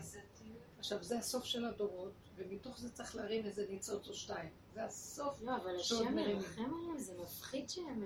כאילו, אנחנו כאלה פגומים וכמה אנחנו סובלים, והם עוד עוד נראה יותר. פחות מסוגלים הם מאיתנו. סובלים עוד יותר. הפגימות יותר גבוהה. אז זה ממש עצוב. שאם כן אין אין בכלל מה הם. לטעון נגדם, כי עוד יותר אין להם בחירה. אבל איך אפשר לעזור להם שהם ככה, שזה אמרה לי, אמא, קשה? תתפללי עליי שאני אפסיק לדבר הרבה. כאילו, על הבוקר, שקט, אפרת שקט, כי ישר היא באה אליי. היא הבוקר טוב, אנחנו אה, טוב, בסדר, אמא, סליחה, אבל תגידי, אנחנו נעשה ככה וככה? כאילו, זה ככה. המוח שלה לא שותק. אתם מבינים שכל הדור הזה מדבר, המוח מדבר, ואז הפה מדבר, והאמת, אתם יודעים איך צריכה להיות, שהלב ירגיש והפה ידבר. בפיך הוביל, לעשותו. לא בשמיים היא. ואנחנו מדברים מתודעה משוגעת. כולם עצבנים וכל הזמן מדברים. שימו לב לתקשורת, מהבוקר עד הבוקר. 24 שעות מדברים, מדברים, מדברים, מדברים. מה הם אומרים כל היום? שישתקו, יסגרו ויהיה שקט פה. כן. משהו הזוי. מה יש להגיד כל היום? זה עצבנות. תראי, היא לא יכולה להשתלב, בייחוד שכל התוכניות של משרד החינוך וכל זה, עוד שייכות לדורות קודמים, הם לא משתכללים עם הזמן. והם רוצים להדביק להם את מה שלפני שלוש דורות עשו, כמו הבולשביקים ברוסיה, עם כל ההשכלה שלהם. רוב האנשים, אתם יודעים, רוב האנשים חיים על ריטלין. גם אנשים בני 85 התחילו לקחת ריטלין. הם שמו לב. שזה עוזר להם לשמוע טוב, לראות את... מבוגר. זה עושה בדיוק ההפך, זה עוזר להם להיות קצת יותר בחיים, קצת יותר מעורבים. כן, זה מעורר להם את החיוך. אחרת זה הם... עושה הפוך בגיל מבוגר. אז יש בזה משהו, כן? זה, הזרימה היא אחרת. אז הריטלין יש בו כנראה, הוא תרופה של הדור, יש בו משהו שהוא טוב לדור. לא אבל זה מזיק המסגרות לדברים לא שלך. מתאימות. לא מתאימות. הכל ממכר, קפה ממכר, הכל ממכר, סוכר ממכר, הכל ממכר. והקטע המצחיק הוא שאני אה, למדתי טיפול ברפואה טבעית, כאילו באך, שזה, יש אה, אלטרנטיבות ללא לקחת רטלין, ולמדתי כל הזמן שרטלין ממכר, ורטלין זה תרופה, וכל הזמן נגד. רטלין. כן, וכל. פעם באים אליי לא לקחת רטלין, אז לעשות אה, פרחי באך שאני אעשה להם. באמת שנתתי איזושהי תקופה זה, זה עזר, אבל זה ממש צריך איזה חצי שנה לתת ולאורך זמן, והילדה צריכה לקחת, זה לא כמו רטלין שמיד רואים תוצאות. לא רואים לי תוצאות. אבל זה- עם פרחי באך ורטלין הצליח לי אחרי איזו תקופה מאוד מאוד ארוכה, ואז עוד פעם קרה משהו ועוד פעם זה... לא, אבל גם לא ריטלין וגם רק. מה, אבל הרבנית, יכול להיות שהפתרון של הבורא זה לתת. שמתקיימים? מה? יכול להיות שזה מה שהשם רוצה, רגע, רגע, רגע. אני אגיד לכם, היא אומרת דבר טוב. אבל אני אמרתי שכל עוד אנחנו משאירים אותם במבנה כן, של החברה. שהוא שהתוכניות הן כמו לפני שלוש דורות מהבולשביקים, מהרוסים, כל משרד החינוך היום איך הוא בנוי, השכלה והשכלה משוגעת, ואין להם יכולות במוח להכיל את המהלך הזה, אז תמיד תהיה מלחמה. יש אפשרות אחרת שלא ייקחו ריטלין ושיבנו להם את המערכות של עצמם באופן פרטני. כמו המלך, ילדים שהוא היה. לדעתי AD, ADHD, היו לו את כל הסיפורים האלה, והוא הסתובב במדבריות, והוא ראה את הצאן, והוא דיבר עם השם, הוא היה עצבני מאוד, והוא היה איש עם המון מרץ וחיות.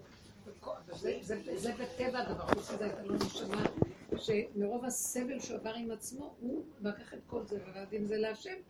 היה, לא היה לו רגע אחד שקט, כל דבר הסעיר אותו, כל דבר חשב שרוצים נגדו. אל תחשבו, בסוף הוא הגיע למסקנה שהוא הכיר את השקר של עצמו. בפרק הזה של תהילים, אני שלום וכי אדבר, הם על המלחמה, אני רוצה כבר לשבת וכבר אין לי כוח, ועוד פעם הכוחות האלה זורמים עליי. הוא מדבר על כוחות הנפש שבתוכו. זה בן אדם שעבר המון סבל עם עצמו. זה בא מכל הכיוון הזה. ולקראת הסוף, זה דוד המלך, הוא הרועה השביעי, כל הדור יהיה כמו דוד המלך. ככה כולם נראים. אבל הם לא מנותבים נכון, כי המערכות משגעות אותם. אז דוד המלך נתנו לו להסתובב ביערות, במדבריות, והוא צמח להיות, היה, אה, הוא עבד עם עצמו כפי שהוא באמת. נוער הגבעות זה טוב. כל אלה שהולכים ככה ולא יכולים יותר להתרכז בלימודים, הם נבנים טוב עם עצמם. הם גיבורים חזקים, הם עובדי השם, יש להם... זה לא מתאים, הסוג של הנשמות לא מתאים ל- למה שהם רוצים. זה זה משגע. מה יש להם לחמש יחידות כמו שש יחידות? כולם מדוכאים מההשכלה הזאת. כולם עושים תארים, אין להם מספיק עבודות. אין פרנסות מזה היום. ואז תעשו השגות, העיקר שהם מסודרים טוב טוב ויש להם משכורות על מכל התלמידים שיש להם, כי צריכים לשלם המון כסף לכל התארים האלה.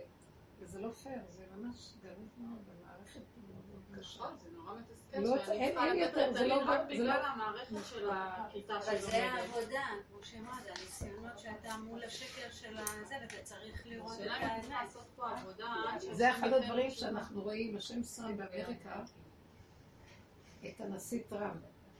שהוא אדם שבנה בשתי ידיו את כל הממלכה הפיננסית שלו.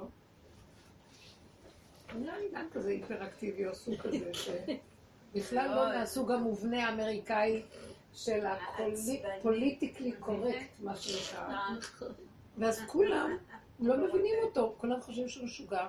כן. שהשתלט על אמריקה משוגע, ושהוא חי בלי חשבון, ואומר מה בא לו, והוא עושה כל מיני פעולות אה, יצריות, של רטט. ממש. אבל אני אגיד לכם דבר אחד, והם חושבים שהוא משהו לא בסדר נפשי, סליחה, הם, הש... הם השקרנים, הם הקימו תרבות של שקר, fake news, הם, כל ה politically correct הזה, זה השקר הכי גדול. כל התרבות הנאורה, המסודרת, שמסתכלת עליו כאילו הוא שונה, הוא אמיתי. הוא אמיתי, אומר את הדבר הנכון, הוא לא הכי אה, מתייפייף ולא הכי מובנה, אבל האמת היא פשוטה אצלו, והוא קולע לאמת בדרגות שאני כמה פעמים שמתי לב בצורה מדהימה. כולם לא הבינו מה קרה עכשיו. אני, ברכבות אני לפעמים... מה קרה עם מה שהיה שם עם הקבוצה הזאת, הימני הקיצוני, וזה שהרגו איזה מישהי שם. והוא לא היה נגד אף אחד, הוא אמר, זה היה מצער מאוד שהרגו את האישה הזאת, אבל בסך הכל הדעות שלהם לא יותר גרועות מהשמאלנים הקיצוניים, אלא היו ימנים קיצוניים, כאילו כאלה שנראים אה, קיצוניים באיזו צורה ש... אני לא יודעת איך להסביר את הקיצוניות הימנית אצלהם שם, זה נראה גזענות. ואז הוא אמר, זה לא יותר גרוע מה שאלה. ואלה הנאורים אומרים, לא, אלה יותר טובים, זכויות האדם, זה וזה. הוא, הוא, הצ- הוא צידד במה שהם עשו, אפילו רק אמר שזה צייר שהרגו בני אדם. זה לא בסדר שהורגים בני אדם. כל כך פשוט ואמיתי. והם מתייפפים אחרי השמאלניות שלהם וכל זה, ואז הם לא מוצאים, לא, הוא לא מוצא חן ביניהם, חושבים שהוא משוגע. הם המשוגעים, הם לא רואים את זה בכלל, כל התרבות הזאת נראית ככה. ותראו, הוא שולט. למה השם שם אחד כזה מול העיניים שלנו, שמראה לנו, האמת נמצאת במקום אחר לגמרי. ממש, הוא נראה כמו הסוג של דוד המלך כזה.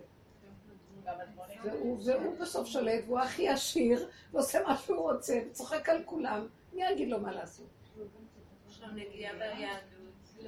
כן, הוא נראה לי אדם שיש לו משהו מעניין. הישרות האמיתית שלו מעניינת. היא מקורית, היא לא כמו לא כל. החקיינים האלה של התרבות. שמעתי את זה מהרבה אנשים שאמרו את זה. וזה מה ש... אומרים שהוא משוגע, וחלק ש... מה. משוגע? למה הם דנים אותו כמשוגע? כי הם לא, הוא לא מתנהג כמו שהם רוצים. במובניות שלהם. זה שרבי נחמן אמר, שצריך להיות משוגעים בשביל להצליח. בשביל להיות אמיתיים. ללכת נגד השקר. סוג של שיגעון.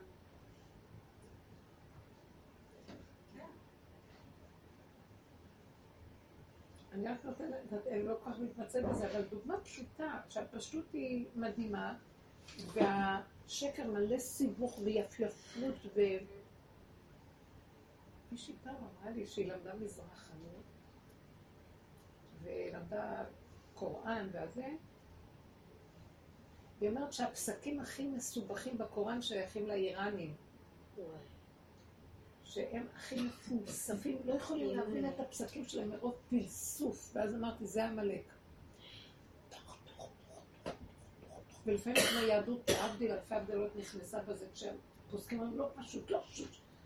זה לא... נחשש, נחשש כזה וחשש כזה וחשש כזה. מרוב, מרוב אפשרויות ומוח וחרדה, ואי אפשר כבר לקיים שום דבר בפשטות. אז איך יודעים באמת? אז הידיים רפות, המוח יתגבר על הידיים. זה, זה מצב של חולי. זה חולי. כשהידיים רפות והמוח יותר מדי יודע ופועל, אין, אין. ככה אני, אני, אני רואה, סליחה שאני אומרת, אני רואה את בני ביתי שהם מתוקים, זה הדור הצעיר.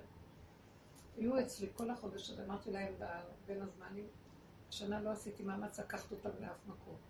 כי ראיתי שהשם סוגר עליי, לא הולכים, אומר לי, פשטות, אוכלים בבית, בית, מכין את כולם בבית, נאה, נחמד, תשתמשי בבית ולא יוצאים לאף מקום יותר, כי זה עמוס, זה כל כך שקט כבר. זה הדור.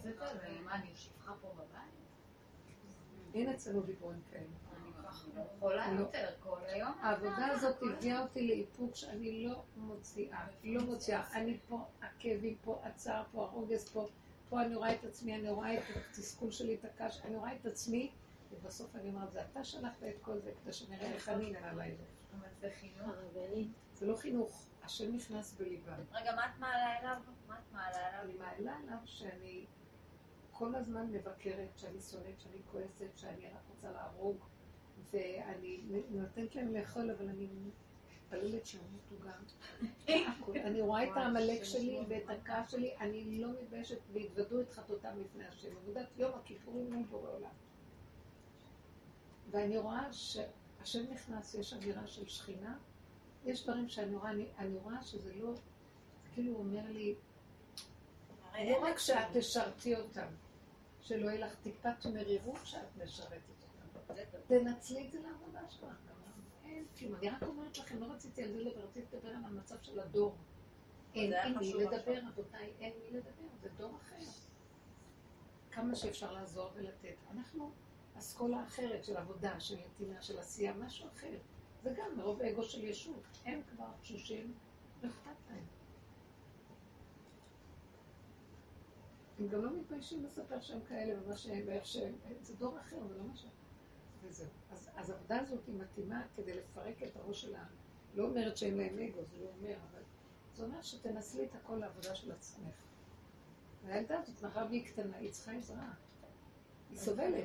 היא לא סובלת, באמת, כמו שחנה אמרה, היא יכלה גם לחיות לבד עם מה שהיא, בסדר גמור, עם המסגרת שסביבה הייתה תומכת נכון. אבל השם נותן ילדים מסוימים להורים מסוימים גם. לא, יש לי... השם עם התבונה שלו, זה, אני הרגעתי את כל העבודת המידות שלי, עשיתי עם הבן שלי בחיים. ובאיזשהו שלב התחלתי לשאול שאלות את השם. כאילו, הקיצוניות של... למדתי פסיכולוגיה התפתחותית בחיים, והבנתי שאם אימא היא סטרילית והיא נקייה וחשוב לה הניקיון, אז הילדים שלה כזה... הם נקיים והם מפחדים להתלכלך. איזה, הבן שלי יכול לישון, סליחה, על חרא של פרות ולא מעניין אותו. זה, קיבלתי ילד ממש שונה ממני בתחום הזה, שזה מעל הטבע. וכל הזמן שאלתי שאלות, וכל מה שהוא מרים ב, בידיים שלו נשבר לו, וכל ארון שהוא פותח הוא לעולם לא... היא מדברת על אוכל, על השולחן, הוא פותח ארון ומוציא משהו ומכניס, ככה זה נשאר, הוא לא מחזיר כלום. ואני רק מברכת אותו ולמדתי, זאת אומרת, אני לא אגיד שבתחילת הדרך היה לי מאוד קשה. היה לי מאוד מאוד מאוד קשה. אבל באיזשהו שלב שאלתי את השם, למה רק על הילד שלי אני כועסת? אני לא בן אדם כעסן. ולמה זה רק מול הבן שלי? ולמה ולמה? וקיבלתי תשובה. נראה לך עצמך. אה? נראה לך עצמך. את עצמי, הבנתי שזה עצמי. וכל פעם שהסתכלתי על הבן שלי ואמרתי, אם הוא כוחני, אז אמרתי, את כוחנית. אם הסתכלתי עליו שהוא כוחני, אמרתי, זאת את כן, כוחנית. תראי את השליטה, הרצון לשליטה. וגם ראיתי, גם מלא פעמים ראיתי, שמה שהוא עושה, כאילו, יש ימים, היו ימים שהוא הוא נסע לירושלים, וכל הזמן האשמתי שכל הבלאגן זה שלו, ופתאום ראיתי שגם לי יש בלאגן בבית שלי, הכל, כל ואני הזמן. לבד, ברגע שהבן אדם מודה, כל הזמן להודות שזה אנחנו. האלה. והייתי אומרת, מה את רוצה ממנו? את תדאגו עכשיו שתראי, ממנו. כשעובדים ככה, השני, יש משהו שמשמיים נכנסים, משמיים מהארץ, מתוכך השכינה באה עוטפת גם אותו. הוא השתנה, התעורר לו. יש רחמים, מתגלים הרחמים עליו ועוזרים לו לראות את עצמו. וזה תמיד מתחיל זה מאיתנו. מקסים, זה מקסים הדבר הזה, זה פשוט זה מקסים. הדרך שאת שאנחנו אמרת, אמרת, זה עבודה מקסימה. איפה זה? זאת עבודה שכל הזמן אנחנו עובדים עליה שנים, זה התשתית של כל עבודת הבעל שם טוב. אין נכון. כתוב כל הנגעים אדם רואה חוץ מנגעי עצמו. מבחוץ הוא רואה את נגעי עצמו. יש בגמרא כתוב כל הנגעים אדם רואה חוץ מנגעי עצמו. המהלך שלנו זה להבין שמבחוץ זה המראה. אם נעשה, אבל את לא רואה את זה מיד, כי הכל, הכל כאן כן. הפוך. צריכה. להפוך ולפרק את זה כדי לראות שזה את. וצריך מוכנות לדבר הזה. כי בני אדם לא רוצים לראות את עצמם, זה קשה להם. זה מאוד קשה, העולם כאן מובנה ברמה אחרת, זה מה שהתחלתי את השיעור שקר. זה תוכנית אחרת, זו תוכנית של שקר, וזאת תוכנית האמת. עכשיו, את צריכה לעשות השבה אל הלב, זה כאילו להפך, מהפך. כי הידיעה היא אחרת, וכשזה מגיע להתנסות, רגע של התנסות, קחי את אותה ידיעה שלמדת. ברגע של התנסות זה משהו אחר לגמרי מה שלמדת. וקיים שם את אותו עיקרון שלמדת, אבל הוא אחרת לגמרי זה בחוויה. לימוד דינמי. זאת זה האמת. ההבנה, כשאת באה עם האמת, ואת באה להבנה, האמת וההבנה 500 שנה הבדל ביניהם. מי שרוצה אמת אסור לו להבין. כי אם הוא יבין, לא, זה לא אמת. האמת זה ככה. וההבנה מפרקת, ורוצה לראות, ומתרצת, מצטדקת. בשיעורים צריכים להבין. שימו לב, זה טוב שנבין, זה טוב שנפרק, זה טוב שנעשה עבודה. מגיע רגע של התנסות, כל מה שעשית בהבנה וזה, הכל נעלם באותו רגע. אבל זה טוב שהבנת. למה? כדי בסוף להבין שאת לא מבינה כלום. אז את ממוטטת את המערכות האלה, זאת אומרת, את מתישה אותן דרך אגב, דרך זה מתישים, זה הכל. הדבר הכי גדול שקרה פה, התשה. ואני אומרת, אין לי כוח יותר לחשוב, אין לי כוח להבין, במילא לא, זה לא זה. לכי עם הנשימה, עם הרגע כאן ועכשיו, להיות דבוקה עם הפה והדיבור להשם בכל מצב, ולבקש ממנו מתוך היסוד של עצמי ישועה ורחמים. זהו. אבל ההבנה היא טובה כדי להתיש אותה. תבינו את המהלכות, להתיש את עץ הדעת. בסוף אנחנו מותשים ממנה, מערכות מותשות מעצמן, הולכים להתיש את עצמן. אבל עייפים. התשה הזאת טובה. מצוינת, בשביל האמת. כמו שזאת שאמרה, אני לא רצה אחרי האוטובוס. כי לא, בדיוק, כי כי אני לא, לא רוצה לכעוס, כי אני לא רוצה... גם לא יכול, זה לא רק שהיא טובה, לא יכול להתגלות האמת אם היא לא מותשת, כי היא מדי מאפילה לאמת. האמת היא פשוטה, היא גולמית, היא, היא מפגרת. ואילו הם מדי מפולספים, כמו שאמרתי על טרם. פעם, כאילו, מדי, כל התרבות מפולספת, מלפייפת, מובנית, תבונתית, כאילו, הכל זה שקר. גנוב, גנבה. ואילו בא עם האמת הפשוטה, והמון מעשים טובים, קראתי עליו שהוא המון מעשים טובים בחיים שלו, לכל מיני אנשים, נדיבות למדינה, בכל מיני מצבים קשים של אנשים, בכלל בלב טוב. ואילו כאן מוח עמלקים, מכאן ועד להודעה חדשה, ויודעים הכל, והם מדביקים, מבקרים אותם, הורגים אותם בעיתונות, ואחר כך דופקים להם כל מיני מושגים ומילים כאלה, ומילים שקר. משקרים לעצמם, אפילו לא, לא יודעים איך לצאת מהפלונטר של עצמם. כל התרבות הזאת מלאה שקר, הכל שקר. חבל בכלל. את הבנים תשלחו לתלמודי תורה, ואת הבנות תשאירו בבית. מה יש טוב. הסמינרים, הכל שקר, כל שקר זה במגיד. בשביל מה? מאבדים שם את היראת שמיים. אי אפשר לשלוח בת מבית שיש לנו נהיה חמש, שלוש, ארבע אחיות, לאלף בנות. על מקום זה ממש מה שנקרא תחרות. בדוק, מתכון בדוק לקלקול. איך לא? שומעת המון סיפורים, רוצה המון דברים, רואה, היא נפתחות לעיניים. של מה צריכים קשה. מאוד קשה. ואנטיתזה של הכל היה השכלה מול השכלה נהיה. השכלה של. יוון והשכלה של תורה, אבל הכל השכלה מול השכלה.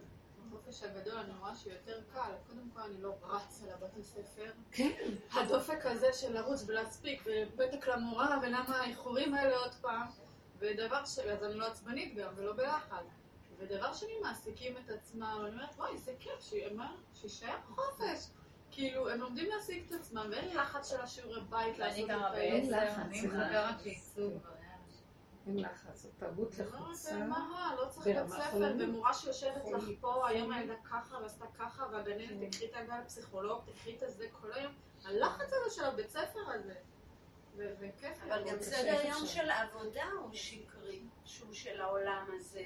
שתקומי בשבע בבוקר ותעבדי עם השעון המתוקתק, ואת צריכה להתפלל מהר, ואת צריכה. נכון, תעשי? זה לא יהודי בכלל, זה לא אמיתי, אין פה פשיטות, אין פה? פליחות, אין פה. חיבור לבורא, אין אין פה כלום. אתה כל הזמן באיזה. מרדף. כשזה מגיע לבנים שילכו, בנים, יצא אדם לעבודתו, אבל דרכו של איש לכבוש, דרכה של אישה, זה חווייתיות. זה מאבד את אי אפשר לחיות. אנשים הפכו להיות. מפלצות, אנשים לא היום שולטות. בכיפה, מנהלות, היום. מורות, זה, אה, מפקחות, לא יודעת מה, אה.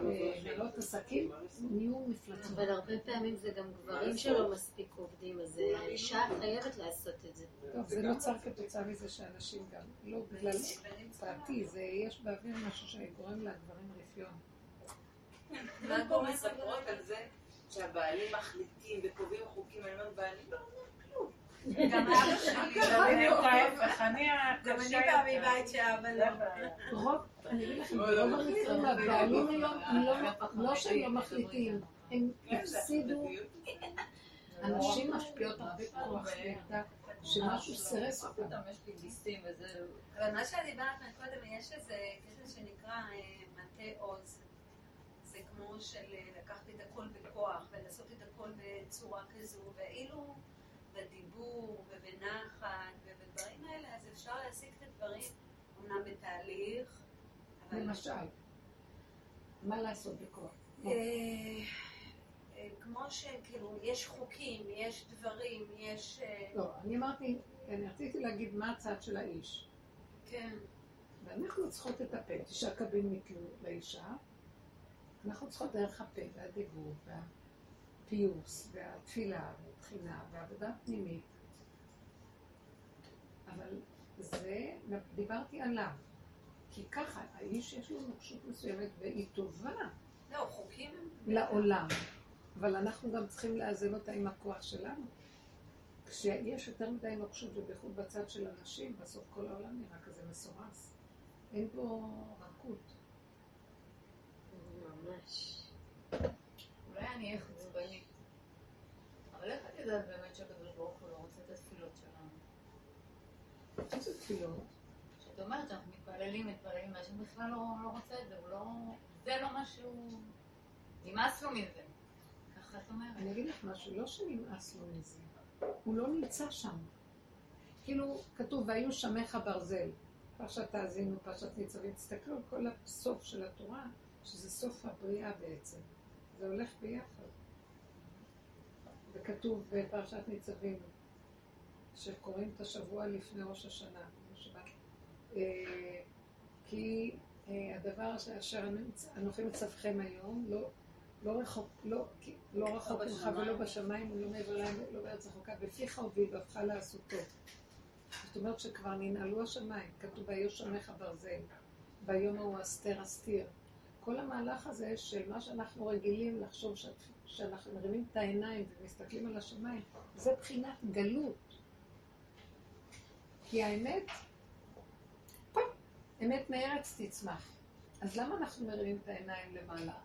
מה משכנע אותנו שהשם למעלה והוא לא נמצא איתי? כי אם אני מדבר, מי זה מדבר מהפה שלי? וכשהרמתי את היד, מי מתוכי מחיה את התנועה? למה אני שמה שהוא יושב בשמיים? זה חטא עץ הדעת יצר את המצב הזה. כי ש- שכינה התהלכה איתם בגן עדן. מה זה התהלכה איתם? ולא היו מזדעזעים מפניה. היא הייתה בתוכם. הם ידעו שהכל זה שכינה, לא מכוח האגו שאני עשיתי וזה. אם יצא להם משהו זה ממנו, יתברר והכל. והוא והם זה דבר אחד, זה קשה היה להבין, אני אתה, בשפה, זה דבר אחד. אבל אחרי חטא הדעת, המסך הזה כאילו נסגר, נהיה מסך מבדיל, ותודעה של למעלה, בשמיים. אה, אנחנו ניתחנו את התכונות של עץ הדת. הוא כל הזמן שואף להגיע, ועוד מעט נגיע, ועוד מעט נגיע, כי השמיים אף פעם לא מגיעים אליהם. אז זה תכונת השמיים. ונדמה לו שעוד קצת, עוד קצת, עוד קצת, זה עמלק, וכל זה אינו שווה לי. אה, רוצה עוד וזה, וזה לא מספיק לו, ויש לו שאיפות, ויש לו רצונות. כאשר האמת הפשוטה היא, איך שזה ככה, זה בסדר גמור, לאן אתה רוצה להגיע, איך שזה ככה, זה בסדר. אין למעלה ואין למטה, יש הנשימה הזאת, וכאן ועכשיו הכל נמצא, אין זמן ואין מקום. היחידה הכי קטנה של הזמן זה הרגע, והמקום זה כאן, אז מה אתה עוד מחפש? המוח כאן משכפל אותו ועושה אותו אין סוף. וזה החקיינות של הנחש שחיכה את השם, וייתן כאלוקים. כאשר האלוקות היא בעצם, הוא לא יודע, הוא מחכה דמיוני. האלוקות היא איך שזה ככה, פשטות. הגאולה תהיה עולם כמנהגו נוהג איך שזה ככה. וזה סוד מאוד פשוט. רבי שמעון קרא לשם סוף, הצדיקים קראו לו אין סוף ברור. אבל האין סוף הוא במדרגה שנכנסת, אין לנו מושג באין סוף. בוודאי שאין לנו. יש לנו רק כשהוא נמצא בתוך השכינה, בכוח השוכן איתם לפי הכלי הזה, כאן ועכשיו. אז אני יכולה להתייחס לאלוקות ברמה הנכונה, וזה נקרא שכינה. השוכן איתם, וזה מה שרבנו התפלל, שתהיה בתוכנו שכינה, מה שאין עם האומות. האומות זה בדמיון של השמיים, ואנחנו, יש לנו שכינה, אבל נהיינו כמו האומות בגלות. כאילו גם אנחנו בשמיים, גם אנחנו בחיובי, וכל זה, זה זה דמיון של אומות. אנחנו צריכים להבין שכל תנועה שלי זה שכינה, וכל דיבור והרכות והמתיקות, וכאן ועכשיו. והמהלך הזה הוא מאוד מאוד חשוב, שנחזיר אותו לכנו. כי גם ציירו לנו את האלוקות מהילדות בצורה לא נכונה. אז כשאת מתפללת ברמה הזאת, אני אומרת, מי אמר לך שהוא נמצא שם? הוא יותר נמצא כשאת עושה משהו בתוך המציאות כאן ועכשיו, הוא קשור. השוכן איתם, השוכן איתם בתוך תומותם ובכל צרתם לא צר, הוא נמצא איתם. והעניין הזה שיש, אני לא זוכרת מי אמר, תפילתי, אני יודע שנהניתי, אם תפילתי שגורה בלי. רבי חנינא בן בפי. דוסה אמר, אם כן. תפילתי שגורה בפי, ביודעני שהיא מקובלת. זה מצב של אמת. מה הוא רוצה להגיד? אם אני פותח את הפה ויוצאת לי התפילה מהבשר, היא שגורה, מישהו שיגר לי אותה. זאת אומרת שזה לא בכוח מהמוח, זה זורם לו עם לא הסיבה. בדמיון. לא בדמיון, זה מהסיבה של המציאות. אז אני יודעת. שהשם שלח אותה לי. ויודעני משתנה. שהיא מקובלת. שימו לב איזה כן. יפה הוא אמר את זה. כן. שיגרו לי אותה, ואז היא גם מתקבלת למקום הנכון, כי היא לא שלי. כאילו לא הוא ממני ואלה. השם מתפלל דרכו. ממך אליך, מה שנקרא. ובעצם הנקודה היא שקודם צריכה לבוא ה- ההתוודות. איך? ההתוודות. התוודות. קודם אנחנו צריכים... אה, קודם ההכרה של מי אנחנו. זה עבודת חודש אלול. עכשיו החודש הזה, מתבודדים, חודש טוב. כן, מתבודדים. מלך בשדה הכוונה, הכל נמצא פה, הוא איתנו, המלכות איתנו, השכינה איתנו. בואו תתבוננו, בואו תבקשו רח... תבקשו רחמים. אחר כך את עומדת ביום הכיפורים ואת מתוודה את כל מה שאת כבר ראית בתוכך. וזה גדולים היו פורשים בחודש הזה והולכים להתבודדות יותר והסתכלות על עצמם וזה, אבל זה כל השנה צריך לעשות את זה. הזמן, כן. אנחנו בעבודה שלנו כל השנה זה יותר קל. מדרגת הנפש זה כל השנה, בוודאי, אני לא מרגישה את אלו, פעם הייתי רועדת מפחד, רק מגיע חודש אב, לא הייתי עוד שמה לב תשעה באב וזה, הייתי כבר פוחדת מאלו, אלו היה מפחיד אותנו. אני אוהבת אותי הוא מרגש. היום הוא לא- לא מפחיד, לא, מהפחד של, אתה הולך לפני יום הדין עוד מעט, אז אתה צריך. אין, היום הכל מתמוסס, האני עושה את כל הדין. לא, אבל האני בעלי תשובה עושים מפרש כל את ה... האני מפרש את המצב הזה, האני של עץ הדת. האני של עץ הדת. הוא עושה לנו את כל מעגל השנה, הוא מפרש את זה, וזה הגיהנום שלו, שאני מבקשת מהשם שיוציא אותנו. לא צריך את כל זה. כל יום זה מתיקות וערבות של השם. כל יום יש ראש השנה, כל יום יש יום כיפור, כל רגע. זה עניין של רגעים לפי הסיבות. יש אלול, יש פורים, כל רגע זה, תש... אה, בוא נגיד, אה, תשעה באב אצלנו. כל רגע זה העניין של אה, פסח, כאילו בחורים וסדקים. כל עיקרון של מעגל השנה, לחיות אותו בעיקרון בנפש. מדרגת הנפש זה כאן ועכשיו. מה אני צריכה לחכות עד שזה יגיע? כשמגיע, זה בגוף של הדבר. זה מה שרבי נחמן אומר, החגים, איפה זה פוגש אותי? בנפש זה כל שלי. אבל צריך לחיות את זה בנפש כל השנה. המעגל צריך להפך מגוף לנפש. אנחנו צריכים לחיות ב... זה עבודת נפש, זה לא עבודת גוף. גוף זה בעלך יגיד את החוקים, את הכללים, את היסודות, מה הגמרא אומרת, זה גוף הדבר. זה לא צריך להיות קשור אלינו בכלל. אנחנו באות עם נפש הדבר ומכניסות לשם את השכינה. ואז יש מיזוג טוב. וזה נקרא איש ואישה זכו. הוא עושה את שלו. מה אני עושה עם הפחד לעולם הבא? כל פעם אני מפחדת, מה אני אעשה? תסגרי את המוח, כי אין עולם הבא, העולם הזה זה עולם הבא. אם את חיה נכון, עכשיו זה עולם הבא. הרגע הזה שאת חיה עם האמת נכון כאן ועכשיו זה עולם הבא. כאילו, זה עולה לי בזמן שאני עושה עבודה. תראי, אבל את עושה מלא עבירות, אז כאילו, מה יהיה איתך? כאילו, איפה תהיי? ואני אומרת לבורא עולם, וואו, בא לי כבר שיהיה המאה ועשרים, שאני אדע שעשיתי את מה שאני צריכה לעשות, ואז כאילו, שלום עלייך מעכשיו. עכשיו תביני, זה. זה עץ הדעת, זה המחשבות, זה חשיבה של, של הנחש. תקחי את החשיבה הזאת, תורידי אותה לפה ותגידי, תעזור לי עם המחשבות האלה. מאיפה אני יודעת מה זה עולם הזה, עולם הבא? כלום, אני יודעת שיש נשימה כאן ועכשיו הרגע. זה דמיונות. מתנהגים על השם, כאילו, כל הזמן. הפחד הזה טוב אם תקחי אותו לעבודה פנימית, אבל לא תשאיר אותו בחלל הלב פחד, זה נורא קשה פחד הזה, אפשר למות ממנו. כן. מבלבל את הבן זה אדם. מה שלימדו אותנו כל החיים. הרבה אנשים מתהלכים עם דיכאונות כאלה, נכון. כאילו פרומרים כאלה ומאוד אה, אכפתיים. כמו שאני פחדתי בחודש אב, בחודש אלול. כי היה אצלנו פחד ואימה מזה, אז אני פחדתי. וזה בי... אני פירקתי, פירקתי, פירקתי, אמרתי, אמא שאני לא מוכנה לחיות ככה. אני רוצה לחיות חיים ממש דבוקה בך, חשוקה בך, ככה. ואני עושה מה שאני צריכה עכשיו, זה, ואני חיה בעולם, אז לפי מה שבא בעולם, את צריכה לעלות אליו את הנקודה, אבל למה שאני אחיה ככה? זה גיהנום עכשיו ככה. יש לך שמחה? בנשימה. פשוטה, זה לא שמחת... שמחה לא כן, חייבת להיות. פשוט, יש רגע אחד שפתאום בא לי משהו וצובע לי, אני ישר אומרת לא. איך שזה ככה. איך שזה ככה. כן, יש שמחה, יש שמחה בתוך החיים האלה. מתוקה מאוד, זה לא חיים של העולם. חיים בנשימה. מה שמחה? פשוטה. זה שמחה פשוטה, כמו שאומרים, בלי פשוט. זה לא אושר התלהבות. פנימי, זה משהו... ואיזה, בא איזה משהו, לא, לא התלהבות. בא איזה משהו שמתחיל לקשקש לי במוח. לסגור, כי מפריע לי לשמחה פשוטה. של כאן ועכשיו, איך שזה ככה, מה חסר? שמחה של אמונה. זה נקרא אמונה. כן. זה, זה לא קוראת לזה אמונה, גם המילה אמונה הלכה לאיבוד. בואי תקחי את המילה אמת. אמונה היא גם נהייתה מושג כזה מרגיז. הסתפקות בבוא. לא, אמונה שזה בורא עולם, אז זה לא. בסדר. זה לא קשור, ברור, אם את חיה ביחידה של כאן ועכשיו, אז כבר במילא הכל הופך להיות מועט. מבינה מה אני מתכוונת? אז אם שואלים אותנו מה חסר אנחנו אומרים שלא לא נרגיש שחסר לנו כלום. יש רגעים שחסר. אחרי העבודה קשה, יש רגעים. שחסרים, הילדה מכאיבה לך את זה, אז את זה תעלי להשם. כל רגע החיים מסביב מעוררים אותך, את לא חיה לבד עם עצמך. כשאני ביחידה, מה חסר? אבל כל רגע יש איזה משהו.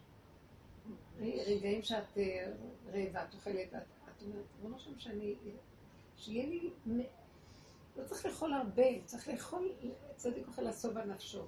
כל רגע יש לך תפילה על משהו, את לא נמצאת במצב שאת מנותקת.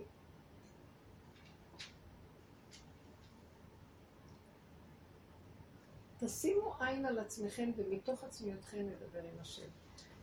כל גם אותי מהלך. לימדו כאילו שאסור נגיד אה, להגיד מילים לא טובות, יפות, נגיד לך לעזאזל או משהו כזה. איך, איך? תמות, או מילים כאלה. לימדו אותי שאסור להגיד את זה. גם לא אומרת את זה, אומרת את זה בינך בינך לבינו. אז מה, כאילו, כן מותר לי להגיד לילדים שלי, יאללה, שימות? חס וחלילה. אני, את רואה, אני אומרת את זה ואני לא, אומרת, כאילו, לי. לא ברגע הזה הכוונה. של האמת היא לא. כי מקודם היא אמרה את זה. אבל זה בינה זה לבינו. זה מחשבות, זה לא מילים. מדברת אבל על הדיבור. על הדיבור. תפסיקי זה לבלבל לי את המוח. כשאת מדברת מהמוח, אני- אסור לך. לא זה, לא. לדייק פה, כי אני אחר כך אני מתבלבלת. רגע, כשאת מדברת מהמוח לפה, אז אסור לך לדבר ככה, בגלל שהוא המקטרג הכי גדול. אבל כשאת מדברת מהבשר, את אומרת את האמת שלך הרגע, ואת אומרת אותה לתוך הפה שלך, שזה השכינה. אני שמה לב שהפה זה השם, לא יודעת מה זה השם פה. אסור שהשם יהיה פה, כי זה דמיון, זה הופך להיות דמיון.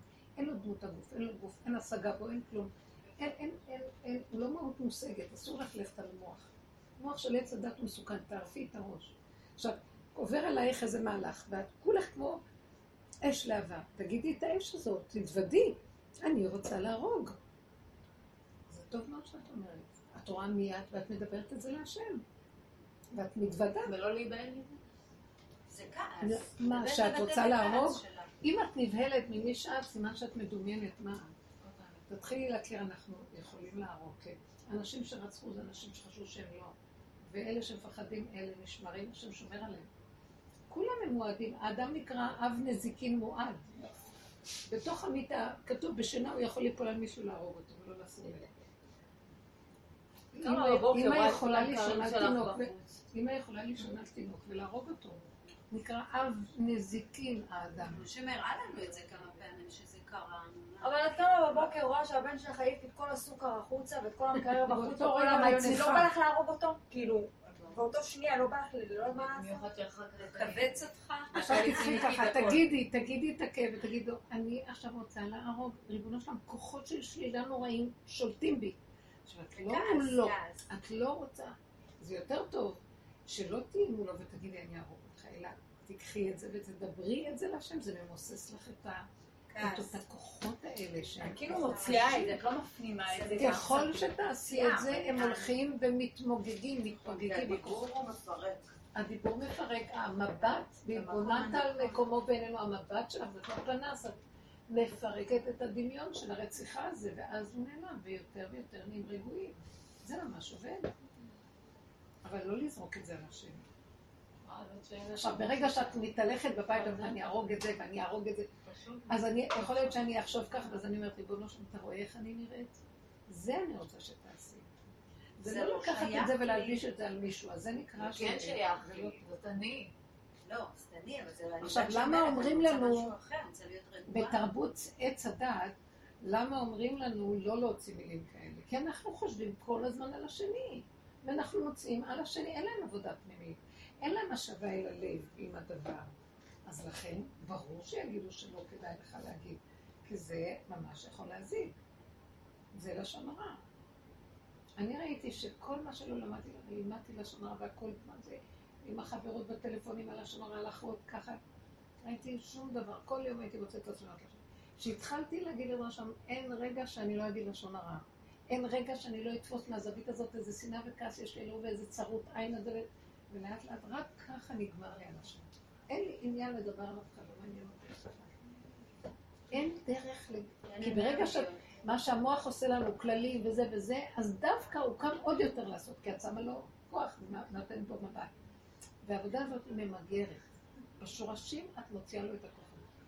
כי הוא לא קיים באמת, המוח הזה הוא דמיוני, הוא לא קיים. זאת עבודת אמת, אבל כל הגלות היינו צריכים ללכת מהשלילי לחיובי בעץ הדת, כדי לתקן אותו. רגע שלישי. מה זה לתקן שלילי. אותו? למצות אותו עד שבסוף, מה שלא מיצינו, תראו איך נראה הדור. כמה דורות עבדו על עצמם, כמה זאת, תראו את הדור הזה איך נראה. אז איפה כל העבודה שנעשתה? הדור האחרון, הכי רע יוצא. אני אגיד לכם את האמת, הכי רע יוצא, אבל מה זה הרע של הסוף? אין להם כוח אפילו. מה שהרציחות של היום לעומת מה שפעם זה כלום. באמת, פעם היו רוצחים הרבה יותר, שתדעו. אבל זה תרבות של אנשים שכל הרע יוצא.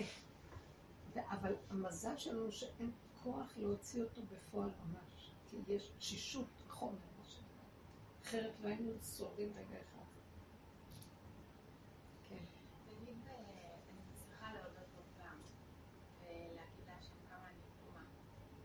שמה? מה עכשיו? רק אתה יכול לתקן את הפגימות שלי. אין, האסיר מתיר עצמו מבית האסורים, ואדם לא יכול לתקן את עצמו. עצם ההתבוננות והבקשה והזה, נכנס כוח שממיס. הכוח הזה זה השכינה שבתוכך שהיא קמה והיא ממיסה. על ידי הדיבור הזה אנחנו מפרקים את הנחש, ו... כי הנחש והשכינה כרוכים ביחד, זה החטא. על ידי זה שאת רואה את השלילה, את מפרידה את הנחש והשכינה קמה. היא תעשה לך כבר את הכל. תקימי את השכינה בתוכך. את תרגישי בן אדם אחר יותר רגוע, נינוח, לא מתבלבל, לא סוער, לא נבהל מכל דבר. זה תהליך. יותר רגוע, יותר פשוט, יותר רחמים. תתחיל להיות רחמים, ונתן לך רחמים וריחמך. על עצמי אני לא אחרים. שאת בשלב לא מרחמת, רק על אחרים. אז יהיה לך רחמים על עצמך גם, זה תהליך. כי תדעו לכם, העיקר זה הרחמים על עצמנו. כי למה שנרחם על השני ועל עצמנו לא? אין דוחים נפש מפני נפש. זה מה שאנחנו אומרים בתרבות שלנו, על השני אני ארחם על עצמי לא. אם את לא מרחמת על עצמך, גם על השני את לא מרחמת, זה רק נדמה לך שאת מרחמת. העיקר זה הרחמים, זה לא רחמנות עצמית, זה הרחמים הנכונים, לרחם על הנפש, איך היא נראית. זה מזעזע הצער שלנו. למה אנחנו צריכים לראות ככה במצוקות עם הילדים, עם הנשואים האלה, עם הכל? זה לא הנישואים, זה לא הילדים, זה, זה משהו בתודעה שגומר עלינו, אנחנו צריכים להכיר את זה. זה לא קשור. עובדה שאנשים עוד פעם מתחתנים ועוד פעם נופלים. זה לא קשור להתגרש, ול... זה לא בן אדם זה או אחר, זה תודעה קשה. כי הם לא נמצאים בתודעה הנכונה. זה עובר לילדים, אז הם העבודה הזאת? בורחים מעצמם. העבודה הזאת עוברת לילדים בסופו. השכינה, תראו, זה כוח שמקים את השכינה. יש אלוקות בתוכנו, היא קמה, זה הגאולה. והיא תעזור לנו, נהיה רכות. הילדים נהיה בסדר, הם נרגעים, משהו בתוכם מבין. משהו נכנס בבית, זה הרחמים, שאמרתי לך, נכנסים הרחמים. ונתן לך רחמים וריחמך. נכנסים הרחמים, זה פשוט שזה עובד. תתעקשו על הדרך. ברגע ש... אז הכל תלוי בי, זה גם אגו. לגמרי. זה לא אגו, זה אחריות מסוימת, כן, להכיר שיש בי קליפה כזאת שרק אני איתה. ומי זה אני? זה תודה בתוכי גבוהה שהשם נותן לי כדי אה, לטפל במצב הזה, להתפלל, לבקש, לראות את זה המצב. אחריות, זה לא שתו כי לי ברגע גם הרבה- זה אני, אני, כן. אני צריך לעשות זה לא אגו, זה בהתחלה נראה אגו, דומה בדומה מתקן, אבל אחר כך מאחורי האגו זה מסתתרת תודעה של, זה התודעה של הנשמה, של האור הגנוז, התחיל להתגלות האור הזה. זה אור היחידה, שכל אחד בסוף יישאר רק עם היחידה שלו, ורק הוא נדרש עם עצמו. אין כאן אף אחד לידו, השני הוא רק סיבה לעזור לו להכיר את היחידה שלו. אבל גם כי ברגע שאני רואה את הפגם שלי, כמו שאת אומרת שאני רוצה להרוג אז אני כל כך רואה כמה אני מכוערת, ש... אז איזה טענה יכולה להיות לי על הילד הזה, זה. מכניס אהבה. כי גם אם הוא עושה את הדבר הכי גרוע, אני הרבה יותר גרועה ממנו. הפרופורציה משתנה, אני כבר רואה שמה יש לי טענה אליו, תראי איך את נראית, וגם אני אומרת לעצמי, וכמו שאת מלחמת עליו, גם תרחמי על עצמך, שזה לא את אשמה שזה ככה, זה התלבש עלייך משהו, התלבש על... שמת אנוש, הרכבת אנוש לראשנו, שמת מועקה במותנינו, הלבישו עלינו משהו. זה לא אנחנו, בסוף אני מחלתי לעצמי על הכל. ואני כל הזמן אומרת לעצמי, תמחלי, ככה זה, זה זה תוכנית הלמידת קשה. זכות על עצמך. כי זו תוכנית קשה. זה לא שאני מרשה לעצמי, זה, אני לא מרשה, כשאני אומרת לעצמי, גם אני כבר לא יכולה לכעוס על עצמי, אני כי זה כבר... זה לא אני. זה לא אני, זה אני, לא דמ- זה אני דמיוני, לא אני אמיתי. האני הוא רשע. יש אני רשע של הישות.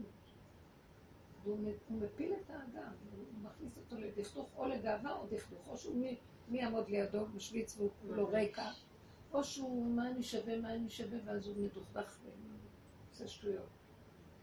זה ביניהם, זה לא זה ולא זה, ורק אתה יכול לעזור לי. זו תודעה חדשה שמגיעה. ילד קטן, שהוא רוצה את בוראו, הוא רוצה קשר אמיתי עם נשמת כל חי שבתוכו, והכל בסדר, מה חסר לו? ובטוח, השם יביא עד אליו הכל גם. את המזון שלו ואת הצרכים שלו בשביל להתקיים נכון. ולא צריך את כל זה בכלל, מי צריך את כל התרבות הזאת? איך היא מתנה לנו את הקיום פה, שיהיה לך כך וכך כסף, כאלה וכאלה עבודות תעשי כדי שתרוויחי ככה ותקני ככה ותעשי ככה. זה מסחר כזה, תרבות שמנסה להחזיק את עצמה. אה, זה חוק בתרבות האנושית המקולקלת, אה, כל הקפיטליזם הזה, כל הצורה הזאת, אבל באמת באמת לא נדרש לנו הרבה כדי להתקיים. רק היא יצרה לנו צורך גדול כביכול כדי לקיים את הדופק שלה, והיא משעבדת אותנו בתוך זה. מי צריך את כל הדברים האלה? לקיום האמיתי והשמחה חיים הפשוטה לא צריך את כל זה. ההתמודדות הפשוטה הזאת של היום-יום, אני חושבת שזה המוקד של העבודה, כאילו, אנחנו בתור אימהות. ההתמודדות הפשוטה עם הבלאגן של הילדים, עם החוסר סדר, עם החוצפה שלהם, עם הרעש, עם ההצקות ביניהם. כלום, את תתחילי, אל תפרשי את זה ככה. תגידי כל מה שאת רואה, אל תקראי לזה חוצפה רעש. בהתחלה כן, זה חוצפה, אז אני חוצפנית. אני משמיעים לי שגם אני כזאת. זה גם אני, גם אני, גם אני, גם אני, עד שבסוף יתמוסס לך ביקורת והמותג, את שמה על זה תג וקוראת איזה פרשנות, זה ככה, זה ככה, זה ככה. בסוף הכל יתמוסס, אין כלום. מי אמר שזה, מי אמר שזה חוצפה? אז זהו, אז מה אז הוא אמר? אז הם עשו, אז הם לקחו, אז נשפך, אז נפל. מי אמר? פרשנות של המוח עושה את כל הסבל של תודעה. מה זה מי אמר? הכל סביבי. הרי תכלס הילדים בחצאית של מי הם מחזיקים? הם לא מחזיקים בכלום, תורידי את החצאית. המוח שלך מספר לך סיפורים בחצאית הזאת, תכלס. אבל את רואה איזה הגדרות שהכל זה הגדרות? שמת לב? זה הגדרות שאנחנו כל מגדירים היום אני אותו לעצמנו. דבר. אני, זה מה שאנחנו מגדירים לעצמנו. ברור שזה מה שאנחנו מגדירים לעצמנו, אז זה מה שאני אומרת, שהעבודה שלנו היא תכלס בדברים הפשוטים. אני שלא מדברת עכשיו על איזושהי אידיאולוגיות עולם.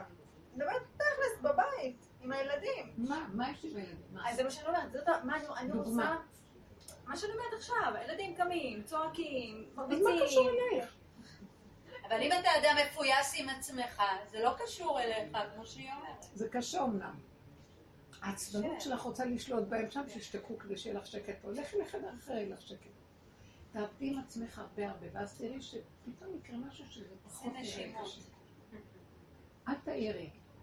תעבדי על אה, איפוק, לא להעיר. לא להגיב. לא זהו. זה בדיוק. העבודה. נכון, גם לא להגיב. זה אחד העבודה אבל זה אחד גדולה מהכללים שלנו בדרך. היום אני לא אמרתי דבר חדש, כל הזמן אנחנו מדברים על זה, אני כבר מדברת. על דברים אחרים היום. לא להגיב, להתאפק. זה קשה, כי. הטבע הוא גירוי תגובה, ואנחנו צריכים כאן הפנמה אל הלב. אז את חייבת לוותר על התגובה.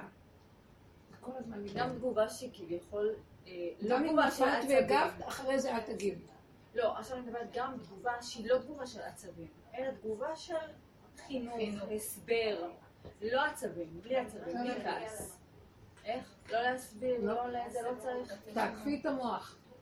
הילדה אמרה מילה לא יפה לאח שלה, והוא בא אליי, אמא, היא אמרה לי כך וכך. ביניכם תדברו, זה לא יפה לדבר לא יפה. שלום.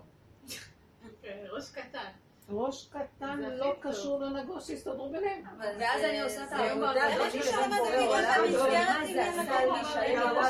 זה-. אם הם אומרים, אמא, את לא מתייחסת.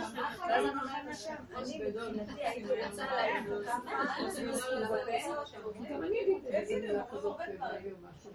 לא אה, חופרים בפרונקל כואב.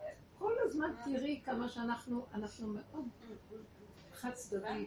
מה, אני צריכה שיעור פעמיים בשבוע. כן, פעם בשבועיים זה לא... אנחנו נגועים. אנחנו כועסים על. הילד שאמר מילה לאחותו לא טובה, ואני אומרת לבעלי גם מילה כזאת. אז מה? נכיר את האמת שלנו, נשתוק, נתאפק ונגיד, אבל ככה אנחנו. אבל את יכולה להגיד לו משפה לחוץ, זה לא יפה ככה לדבר. אבל זה ביניכם, אני לא מתערבת לכם. אם את צריכה לא להתערב. כן, לא. כמו אותו ריח שהיה שלוש, שלושה ימים, היה שבועיים באיזה בית. בסוף הבעל ואישה אמרו, מה נסבול אותו עוד כאן שישב לנו? אז בוא נביים איזה מריבה. ואז אני אשאל אותו, מה אתה אומר? אם יגיד שהוא לצדך, אני אגיד לו, אז אל תשאר פה יותר. ואם הוא יגיד שאצלך, תגיד, אז תעוף אתה מפה. בקיצור, רבים, רבים, רבים, בסוף הוא שותק ואומר, אני לא מתערב. זה שם. ביניכם. סליחה, אני מתערב.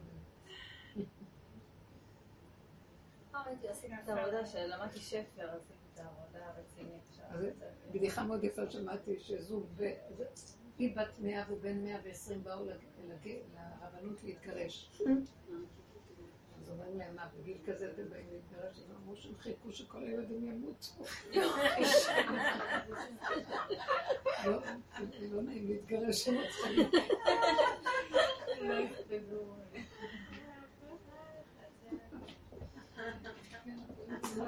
עבודה.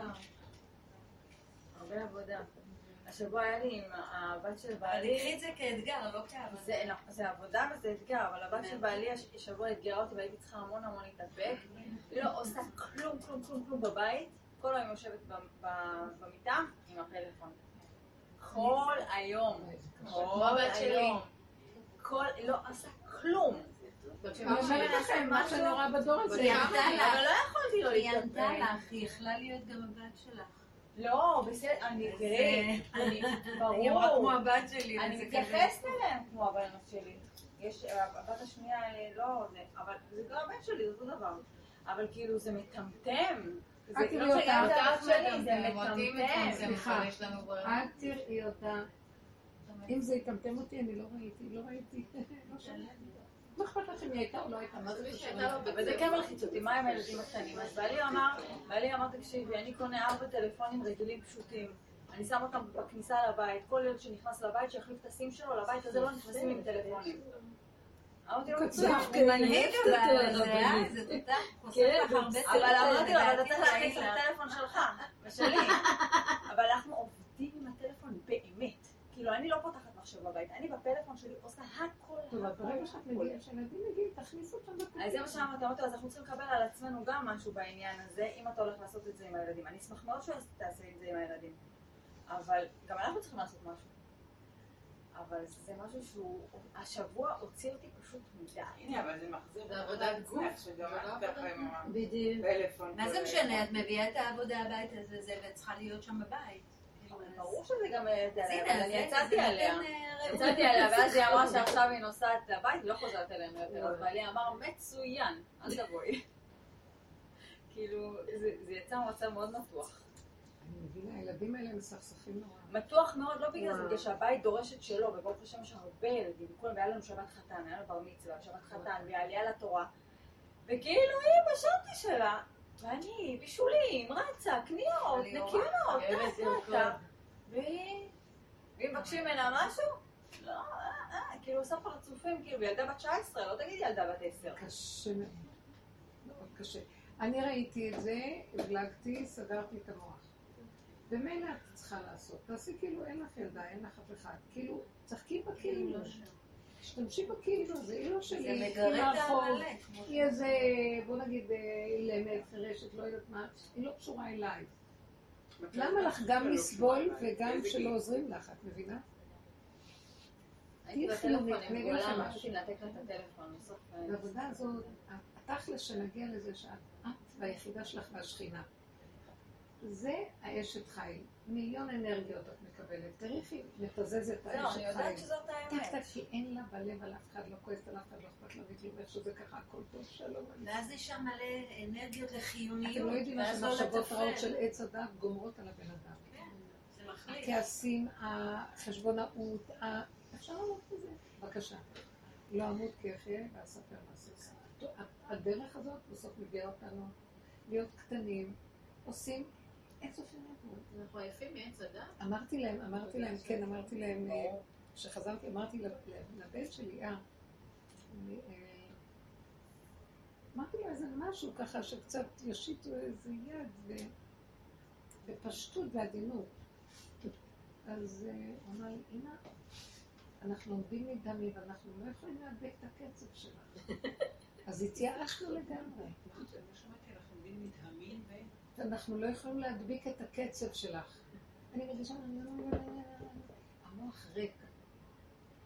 אז אמרתי להם, זה לא אני, זה השכינה, זה השם בתוך הידיים, פועל. זהו, אז אם אני מבקשת משהו קטן, פשוט בשביל... סתם, תושיטו, שתשתתפו קצת. אבל אחר כך הייתי מעצמי, שרק יכולתי אלף פעמים להודות לו, כל מה שנשאר בסוף קורבן תודה. תודה תודה, אני לא רוצה להידקר. אני לא רוצה לבקש. כלום, מי שיבוא ויעשה, תודה. לא, תודה. לא לצפות. לא לצפות, לא לדרוש, לא להתווכח, לא לריב, לא להתנצח, כי הם, הדור לא קולטים אותך. מה, הם לא קולטים מה שקרה שהשם נתן את רצון שהערבים יצאו מהר הבית ואפשר היה להביא לשם אור חדש? לא קולטים שזו שכינה?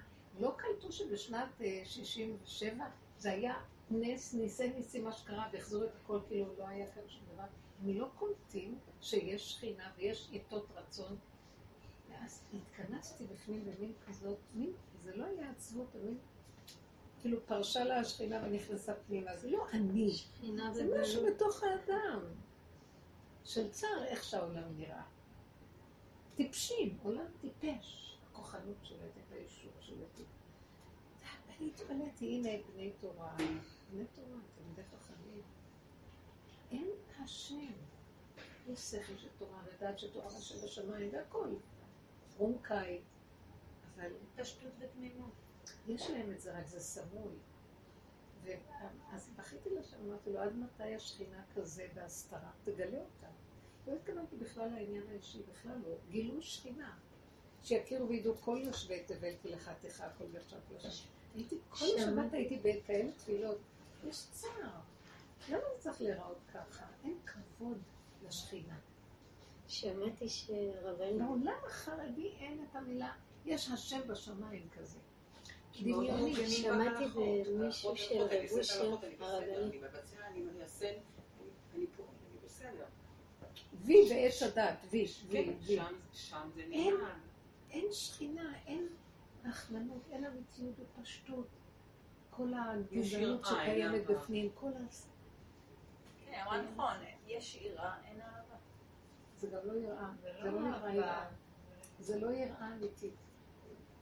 זה מין יראת העונש כזה, זה לא יראת אמת. יראת הרוממות חסר. מה את אומרת? לא, בהקשר של מה שאמרת, שכאילו היה לך מוצא של השכינה, אז אני זוכרת שפעם שמעתי, לא זוכרת מי, שרב אושר אמר חודש לפני שהוא נפטר שהוא ממש בכה, ואז הוא ביקש שלא ישאירו את הקדוש, שהשם, לא- שלא ישאירו אותו רגע אחד לבד. כאילו זה דומה למה שהרגשת, שאף אחד לא רואה את השם, הוא לבד. הוא בוכה מזה. כאילו הוא בכה על בורא עולם. הוא תמיד היה אומר, אף אחד לא איתי פה. כל כך הרבה תלמידים, ועל זה הוא אומר, אף אחד לא הולך איתי. אז אני הבנתי שהוא מדבר על מדרגת היחידה, שאף פעם אין שתיים דומים לה, זה כל אחד הוא משהו אחר והיא היחידה בפני עצמה. אבל הגילוי שלה קשה. אמרתי, השם תתגלה כבר, שיהיה כבוד לכבוד השם. לא. הרב? איך? השם המלא של הרב? אשר. אה. רב אושר. רב? אושר, אושר זה כאילו חסידים, ההגייה. דתיים. אושר. אשר מה? מה השם שלך? אוי, אפרים. אני רוצה לשאול רגע שאלה של מתחילים כדי להבין. כשאת אמרת אה, קודם. לא, רק נזכרתי שאת אומרת, סליחה, אושר וזה, ושכן שלנו, יש לנו שכן חסיד. מאז שראש חודש, נכון, אני שומעת אותו דבר הזה. אוי, אליל, אליל. אלו, הם אומרים אליל. אז זה כאילו נהיה כמו פחד מאיזה אליל. שם בחצר. זה כאילו אושר, אושר ואשר. מעוותים קצת את ה... מה את אומרת? כש- כשאנחנו רואים, נאמר את הילדים שלנו, הילדים שלי, הבנות שלי כבר גדולות, נשואות, הן לא איתי, אבל כשאנחנו רואים את הילדים שהם אה, עסוקים בשלהם, והם לא עוזרים לנו, והם לא רואים את הקושי שלנו, והם לא משתפים, ואנחנו לא מעירים להם. זאת העבודה שאנחנו עושים עד שנגיע למקום הנקי ונוכל כן להעיר להם, כי באיזשהו מקום, לא צריך להעיר, זה קורה לבד. אוקיי, אז זהו. אם את. עובדת נכון, קודם כל המרירות נופלת, הדמיון שאת חושבת שהם יכולים לעשות משהו ולא עושים גם נופל. אם אתה שם רגע שם בליבם, בשנייה הם באים ועושים הכל. תשים בליבם, למה שאני אגיד ואני אראה טיפשה מולם. אוקיי, אז הלא להעיר זה, זה מהלך, זה תהליך בעבודה. ממש. זה לא היעד, זה לא נכון. לשם אני לא, שואפת. לא. זה, בדיוק. כי, אחרת איך אני ממלאה את חנוך לנער על פי דרכו? כל זה זה מוח, כל זה זה עץ הדת. אוקיי. תוכנת המוח, היא אומרת, ככה אתה חייב להגיד, והכל זה כאילו, תגיד לו עד מחר. באמת את חושבת שהוא יתחנך? ממש. מקסימום אילפת אותו. לחנך את האדם זו פעולה שבאה מתוך בחירתו ועצמיותו כשמשהו זז לו בלב. מה יזיז לו בלב? שאני חיה עם השם והשם ייכנס לתוכו ויזיז אותו. זה מה שאנחנו עובדים פה. נמאס לי כבר לדבר. כל התרבות מלאה חינוך, מלאה דת, מלאה מוסר והשגות, ואף אחד לא בן אדם. לא, אני קצת מעצבה אולי שאומרת אף אחד לא, אבל זה...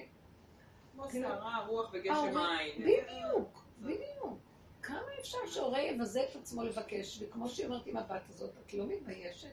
אין לך משהו מעצמך לראות?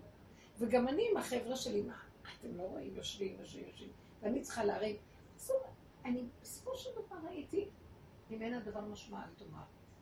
במקום שאין איש, אז אשתדל להיות איש. תעשי את כל הדברים, אחר כך אני רואה שמשהו זז להם, ואני אני בוכה להשם, ואני אומרת לו, בהתחלה אני כועסת, כי בהתחלה זה מרגיז. מתנקמת, הכל, את הכל להגיד אליו. אחר כך אני אומרת, אין לי מי לדבר, ריבונו שלנו. זה רק אתה יכול לעשות משהו בל- בליבות של בני אדם לזעזע אותם. רק הוא, ואני רואה שנכנס להם, כן, נוגעים בהם גם. פתאום מרגישים את הקושי, את הצער, ונוגעים בהם. אז אני רואה שמעצמם הם זזים. אבל למה לנו לעמוד ולדבר ולהתקשר ולדבר נחנקת? ולא מקשיבים לך, אנחנו מבזה. אסור לנו לבזות את הבורות שלנו, זה לא כבוד השם. ויראת מאלוקיך, כבד את אביך ואת אמך, ויראת מאלוקיך אני השם. זאת אומרת, אה, כיבוד הורים אה, הוא נשען על העניין של יראת השם וכבוד השם. אם את מזלזלת בכבודך, זה כמו שאת מזמינה זלזול בכבוד השם. זה בדיוק הדומה בדומה מה. ממש. בדיוק. פשוט. זה מאוד עובד בעבודה הזאת. אפשר... השתיקה זאת הנקודה פנימה, שאת לוקחת את האחריות שלו עלייך, שם קורה משהו. זה ממש החוק של ההומופתיה הזאת. כן. אם גם הבת. שלי אומרת לי, אמא, אפשר את זה ואת זה, מבקשים איזה טובה, אז אני כבר מלצה כזה, אני אומרת לה, אם תעשי את זה ואת זה, תוכלי לקבל. אז אני רואה שככה הדברים זזים, זה בסדר? בסדר גמור. כן, אל תתביישי. אם זה- תעשי את זה זה ואת זה, הרבה. פעמים, כן, זה הרבה פעמים. זה. לא, אם כבר אנחנו מדברים. כי ביפייפות של החן, של שקר, של כל התרבות, ה- מה שנקרא חינוך מוסרי כזה, כן. לא, את מנצלת את הילד, זה לא יפה, את פוגעת בו.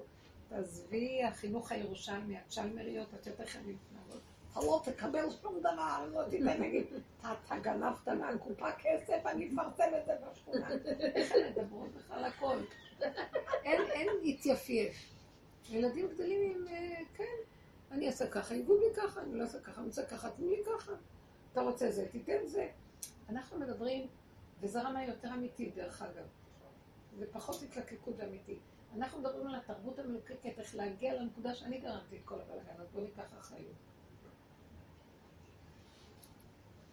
יש משהו בחינוך הירוש- הירושלמי הוותיק, שהוא לא... ב- ירושלים זה עיר האמת. יותר קרוב להם. יש בו, יש בו משהו של אמת.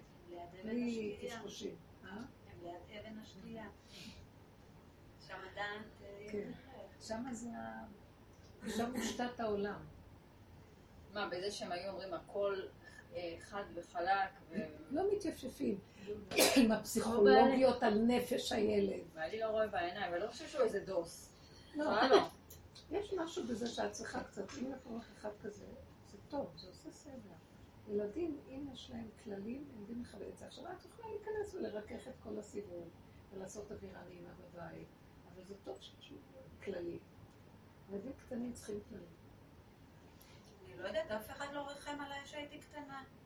ניקיתי את הבית והיה לנו דברים ברורים, והיה. סדר, גברת, זה משהו אחר. והיה תורנויות, ועבדתי כמו חמור. זה בעלי אומר, זה. לא. ואני שמחה, אין לי בעיה עם זה. בעלי אומר שאני לא יודעת, כאילו, אני לא יודעת להפעיל את הילדים. הוא אומר, אמא שלי הייתה בבית, אתה היינו מסדרים את הסדינים עם סכין, היינו מסדרים, הייתה נותנת לנו לא, ל- מה, אני שה- אעבוד אותה? שהסדין בגלל יהיה זה ישר. הוא זה פדנט, אני לכיוון השני, אני לא יודעת להפעיל את הילדים, אני לא יודעת להגיד להם מה לעשות, אני כאילו... אז תני לו, תני לו, הוא טוב בזה, תני לו. הוא מצוין, אבל הוא לא הוא לא שהוא רוצה. הוא לא בבית, למה אני בבית זה לא? חשוב, הכללים אני לא יודעת לעשות, אבל מי שעושה אני מפריעה לו. ככה זה הולך? לא, אני עושה, לא, לא, אני עושה. אבל אני. עושה המון, זה לא שאני לא עושה, אני עושה המון, אבל אני לא יודעת להפעיל את הילדים, ול- לתת לכל אחד כל. כל מה ו- שקורה סביבנו, הסיבה שהשם השם מסובב סיבות, כל סיבה היא בשבילי, לעולם יאמר אדם בשבילי נברא העולם, שדרך הסיבות אני אראה את עצמי. וזה הקו המנחה, ולהתוודות ולראות, אחר כך לעבוד על לא להישבר. להודות באמת זה לא קל, כי אנחנו אה, רוצים להצטדק ולהיראות יפים.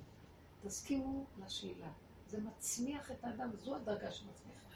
אומר הסבא מנוברדות בספר אה, מדרגת האדם, שכל מדרגתו של משה רבנו הגיע מזה שהוא רק חיפש את חסרונותיו ולא את יתרונותיו, ומזה הוא צמח. כי הוא היה מוכן להודות, צריך לב חזק, וזה, ולא לא נשברים מזה, לא קרה כלום, תודי באמת. בעלך מכיר את אלישע שלך? הוא לא בעד, הוא לא, הוא... זה לא מתאים, זה מתאים ל... ל- אולי בחסידות, הוא לא אינטרנט. לגברים זה לא מתאים. גם לגברים זה תשמעו את. זה מהם לחצים. כן. הרבנית, אני שומעת את השיעורים שלה, כאלה מנוי, וזה מה שבאמת, הדיבורים נותנים לי כוח. אני עושה עבודה שאני לא כל כך אוהבת, סיפרתי לה, אני פרחתי מהבנק, זה עם כל המכירות והלחץ הזה, והשם הביא אותי עוד פעם לעבודת שיווק, אבל הפעם זה מהבית. אז בין לבין אני שומעת, בין אני מחייגת לזה, השם תתן לי כוח לעבודה הזאת, אני אין לי כוח לעבודה הזאת, אני מרימה את הטלפון, היא מסיימת, טוב, אז הרבנית אומרת, אז מה, אז אין אני, אז איך זה אני שומעת אותך עוד פעם מחייגת לזה, זה נותן לי כוח אז יהיה לעשות לך את ברכה בפרנסה, אמן. אם היינו עושים את העיקר עיקר, היה השם בבן למפרנס. לנו לא באנו לעשות את הפרנסות, באנו לסדר את ה... לעבוד את- את השם, והוא יסדר לנו את הקיום. הלוואי ונזכה לזה. אמן. כל פעם שיש חרדה, זה כאילו- השביל שלי. בדיוק. זה השביל שלי. העולם נברא בשבילי. בשביל על השם. השביל שלי. כן, וכל החרדות שיש לנו מפה, כן, להעלות אותם להשם, זה הכל סיבה להעלות, לא, לא לדלג ולהתגבר, רק להגיד את האמת, אני חרדה, אני כאובה, תרבות כובלת אותי, אני מפחדת, תרחם עליי ותעזור לי, זה סיבה להיות קשורה איתו. השם יזכה לנו, אמן, שנהיה איתו בקשר אמיץ וחזק. כל המצוקות, כל המציאות, חבל לכם לפתור אותן. תעבירו אותם בדיבור ובתוך הכרה וההתבוננות שלכם, תראו ישועות, גילוי השם ממש. רגיעות, מתיקות, דברים קורים, הכל מסתדר. אנחנו רואים שגם אין לנו טיפת סבלנות, ואנחנו קופצניים כאלה. אם אין לנו טיפת סבלנות, כולם שהדברים לא כאלה גרועים כמו שאין סבלנות. כן, אין סבלנות. זה עץ הדעת, שהוא מאוד כזה. תודה רבה. תודה לך.